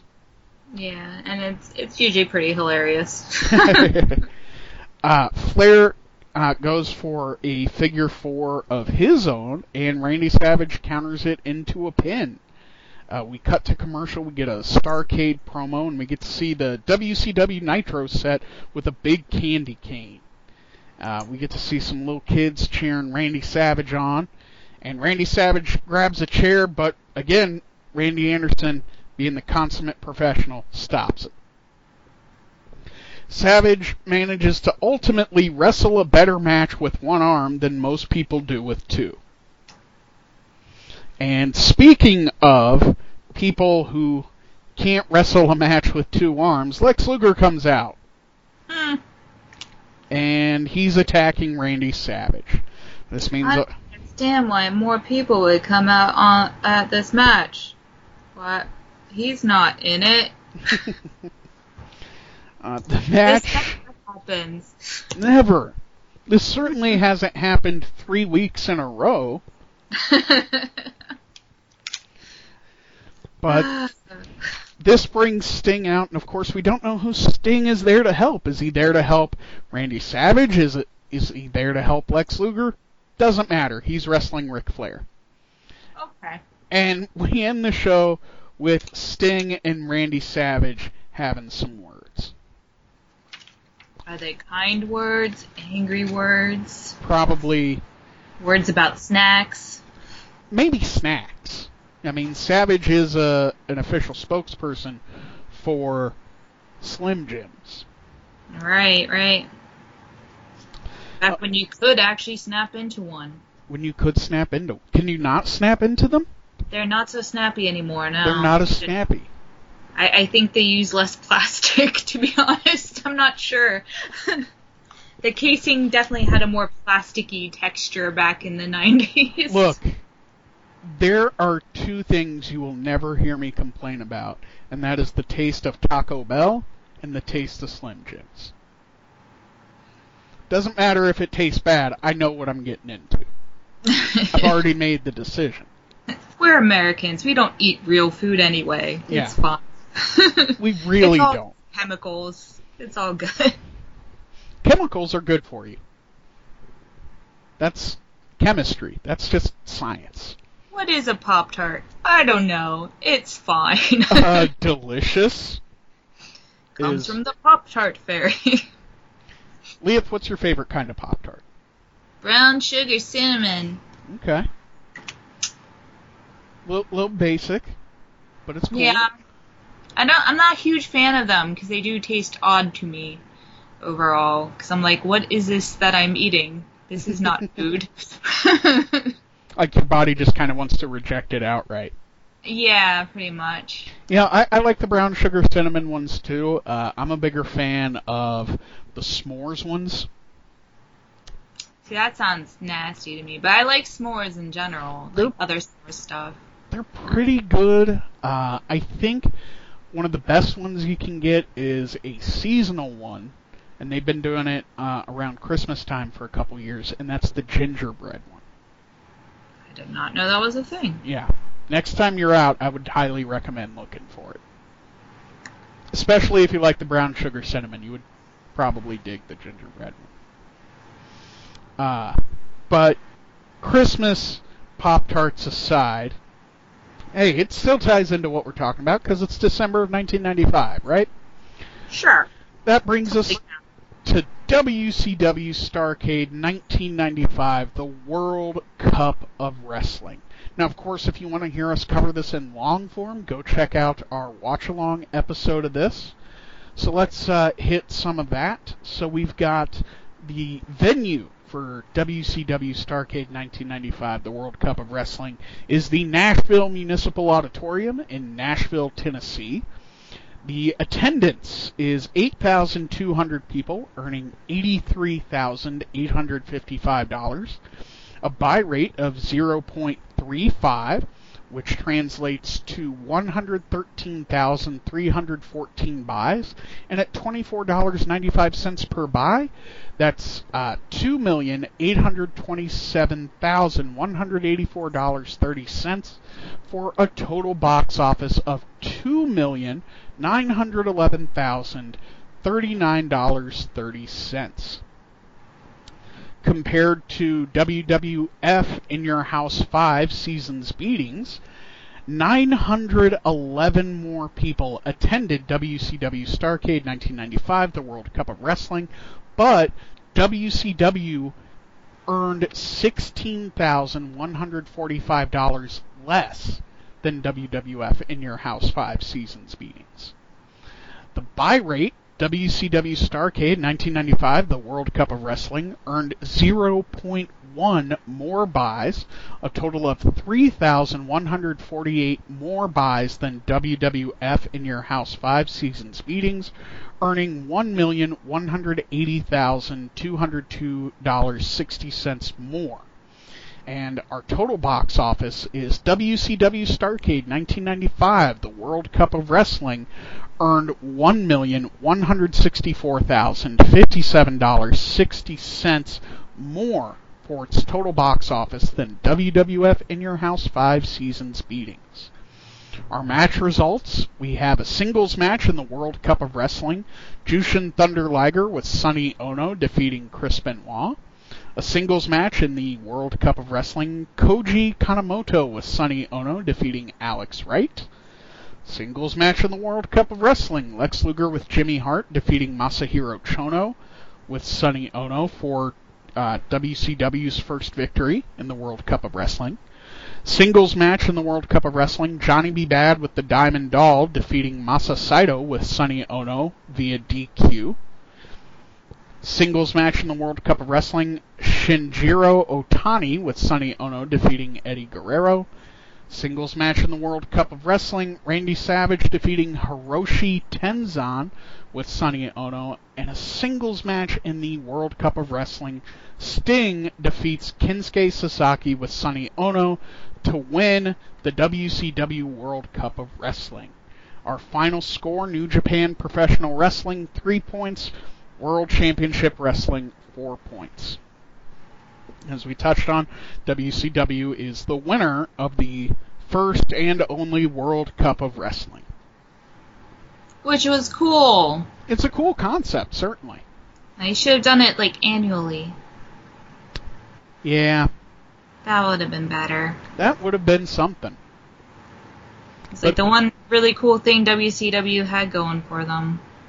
Would you say that this is your most favorite WCW New Japan Pro Wrestling interaction that you've seen so far for this for 1995?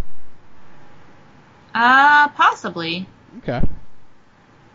Okay. And I'm sure we'll certainly get into that as we when we do our year wrap up. The collision in Korea was really cool. Yeah. Again, certainly a, a really cool concept. Uh, the next match is a triangle match for the number one contendership of the WCW World Heavyweight Championship. Ric Flair defeats Lex Luger and Sting by countout.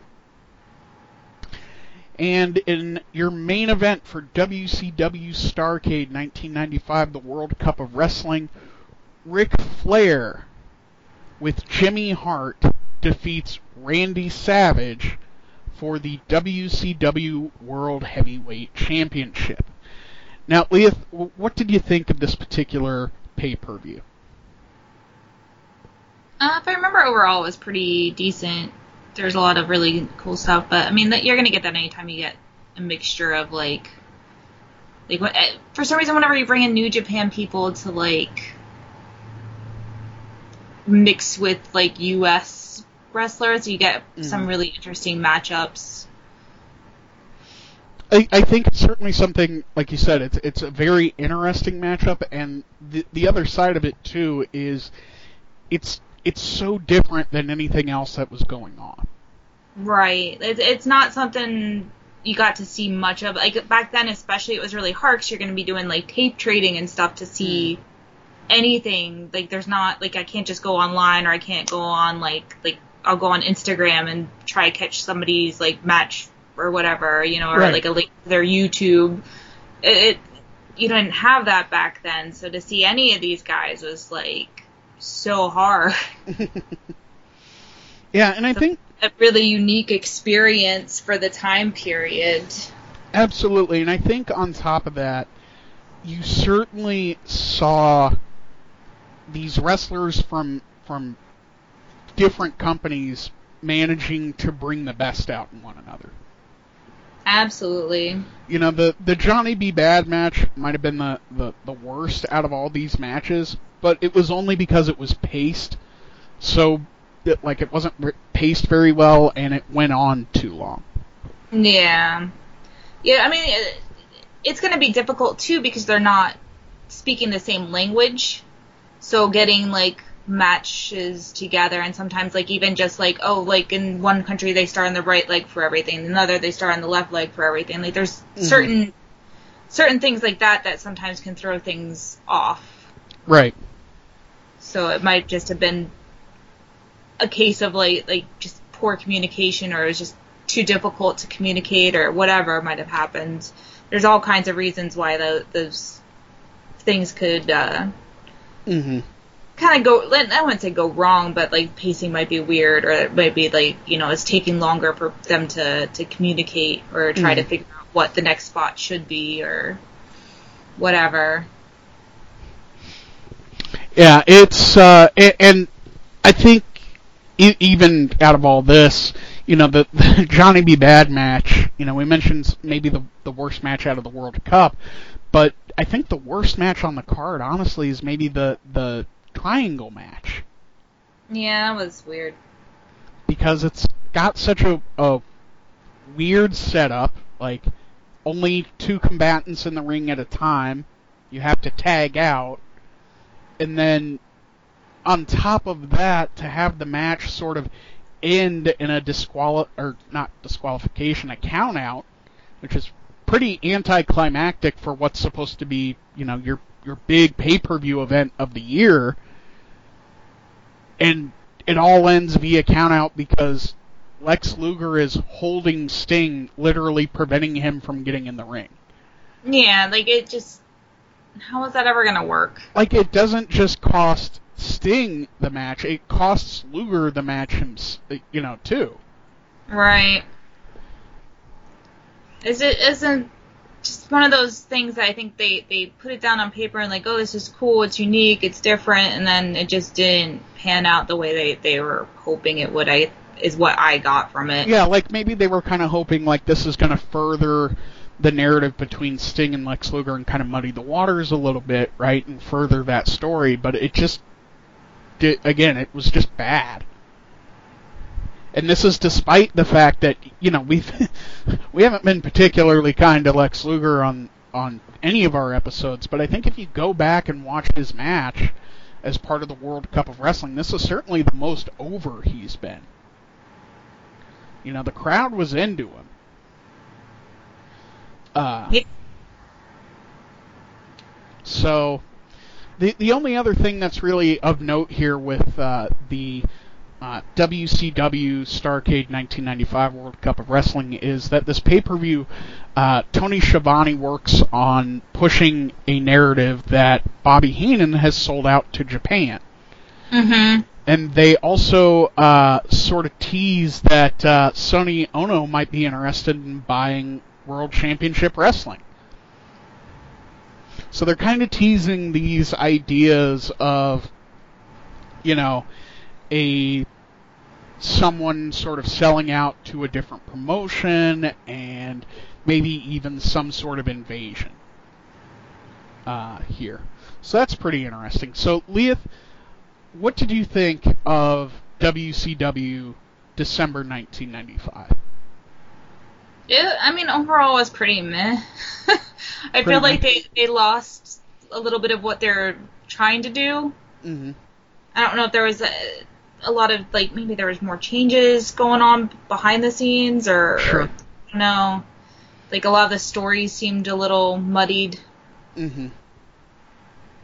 And it certainly like didn't serve Randy Savage any good to have him, you know, okay, he's going to defend the World Heavyweight Championship. We're going to have these title defenses on Monday Nitro. Like that's cool. That's going to bring people to the to your show. But to have every single one of them end in a DQ doesn't make him look particularly strong. Yeah, it's it feels like they they're like running out of ideas or something for the most part. Like yeah. all these matches keep ending the same way, and it's like the same outcomes, and you know who's gonna win ahead of time, and if you don't know who's gonna win, then you know it's gonna be like a DQ or they're just not gonna finish or Yeah, whatever. something something that's overbooked. and- shenanigans, shenanigans, more shenanigans, which is fine every once in a while, but it's been like every single big match they've had. yeah, every single Nitro this month ends in some way like that. And I, I don't like ECW does the same thing, but for some reason in that setting, because it, ECW in itself is so chaotic, it works for Mhm. them. Whereas like this just feels like th- they don't know what they're doing, Mhm. and maybe they're trying to kind of copy the ECW vibe a little bit of that that chaotic frenzy that seems to happen over there, but it just I don't know, it doesn't play off correctly or Yeah, I possibly the way they they hoped it would. what what I'll say about this is I don't think I'm gonna I'm gonna give WCW the benefit of the doubt here and say I don't think they were necessarily trying to copy anything ECW was doing, but I Mhm. do think they were trying to give Nitro an unpredictable sort of vibe, like you you know we want you to feel like you have to tune in because Right. otherwise you're gonna miss whatever the big thing's gonna be, right? But Yeah, it's like they're like oh, what celebrity might show up? Right, but because be next? but because every single Nitro, the ending is something that's overbooked and you've got everybody out, like it just becomes exhausting. And Mhm. Like you said, it sort of lacks direction and it just kind of, you know, it feels overdone. And if they're they're trying to feel unpredictable, it ends up being the opposite because we know that That's going to happen. Gonna, yeah, it's gonna be a chaotic finish with all the, the and it's always the same cast of characters coming out. It's not Mhm. like things change up and new, you know, like feuds start or anything. It's always the same groups. Like Yeah. It's not overly surprising. I guess they they keep trying to push the like, oh, what's Sting gonna do? But we all know what Sting's gonna do because he's Sting. Sting at this point is kind of he's kind of a himbo. He's just too good and dumb for his own good. Yeah, and it's like nobody's gonna buy into a narrative where like Sting's gonna turn to the dark side kind of thing. Like it's just not gonna happen. Right. Like he's too goody goody. Like I'm just trying to make my friend, you know, better. Like he's obviously mm. gone the wrong way. So it's like if they would have made it seem like, oh, which way is Luger gonna go? Then I'd be like a little more able to buy into it because Right. we don't know if Luger's gonna turn back or stay heel or. Whereas like Sting, I there's nothing. Nobody's gonna turn Sting. Like come on. And it really just it really just makes Sting look like a doormat. Yeah, and it's like you just feel sorry for him. Like this poor guy. He just wants his friends to all get along and have a good time at his party. There's a party now, I've decided. It's, it's a party. It's like Sting's birthday party and wants all his friends there, but they're like two different groups of friends and they're not getting along too well. There ain't no party like a Sting party, 'cause a Sting party don't stop. and then his one friend invites all these guys who are like jerks. They fight with his other friends and he's like, But it's my birthday, man. Why do you invite all these goth jerks? They just wanted some cake. Just want to spend spend the time with my friends, man. uh, anyway. All right. Well, I think we can we can wrap WCW 1995 up. Uh, well, yeah, actually 1995 up because this is the last month of 1995. So Yeah. what we're gonna do is, uh, you know, keep uh, keep your eyes out because up next we'll have our WWF or WWE December 1995 episode, and we're also gonna do, of course, an ECW December 1995 episode. After that, uh, Liath and I have, uh, you know, we've talked about it a little bit. We are going to be doing a 1995 in review sort of uh, episode where we just kind of, you know, talk about our thoughts about the, the year as a whole, maybe some of our favorite moments or matches, uh, maybe even kind of do our, our own awards for 1995. So that'll be a lot of fun. And of course, if you ever want to be a part of the show, you can uh, follow us on Twitter. You know, we're always looking for people to, to interact. We want you to to comment and ask us questions and, and definitely be a part of the show. And you can also email the show at the wrestling time machine at gmail.com and we'll read your emails live on the air. Uh, Liath, anything else you wanna you wanna say before we close out the show? Um, no, I think I'm I'm good for now. Okay. Well, Um, um, we might have to update some of my my social media stuff. I, I did leave Twitter, so uh, you won't find me there anymore. Um, obviously, you can still contact the show, but uh, yeah, always. it got a little too uh, toxic over there. I will say. Twitter can definitely be toxic at times. Yeah, I, I, I have too much on my plate as it is to to get into all that. So. Yeah. But But I- I'm still on Instagram. I'm that's where I've been posting most of my art, so I can I'll tell Bobby the name and we can sort that out. Absolutely, we'll definitely work on on getting that updated for the intro. Uh, we want to thank everybody for for joining us. We hope you have a great, uh, I suppose, upcoming. Uh, hope you have a great Halloween, and make sure you're wearing your masks correctly. Over your nose. Over. Otherwise, why don't even wear it if you're not gonna bother putting it over your nose. Mhm. And uh, as always, Black Lives Matter, uh, Trans Lives Matter. Please make sure uh, you vote in this upcoming election. That's very important.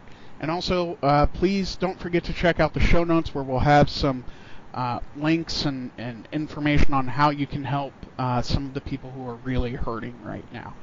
And as always, Liath, it's been a pleasure. Bye, everybody. See ya.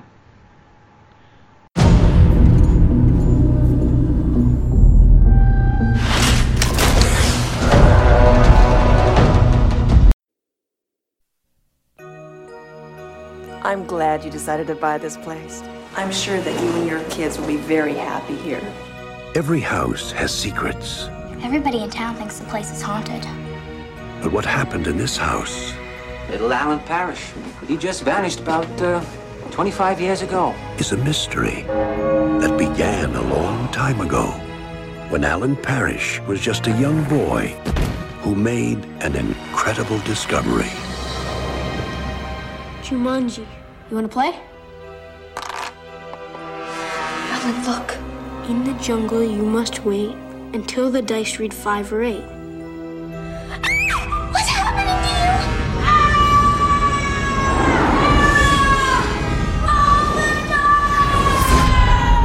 you? 26 years later, Peter and Judy Shepherd are about to play the same game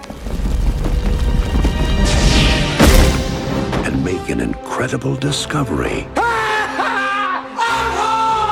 of their own. Are you Alan Parrish? Yeah.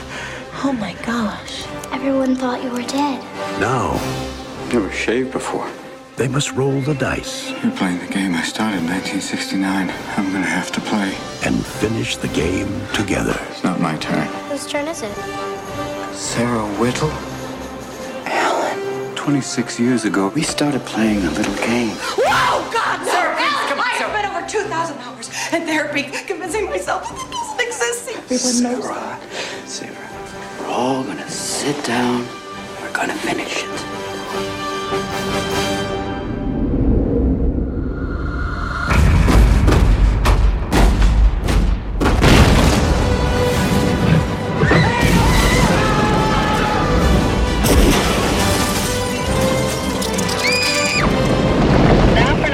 The extraordinary events unfolding in Brantford, New Hampshire.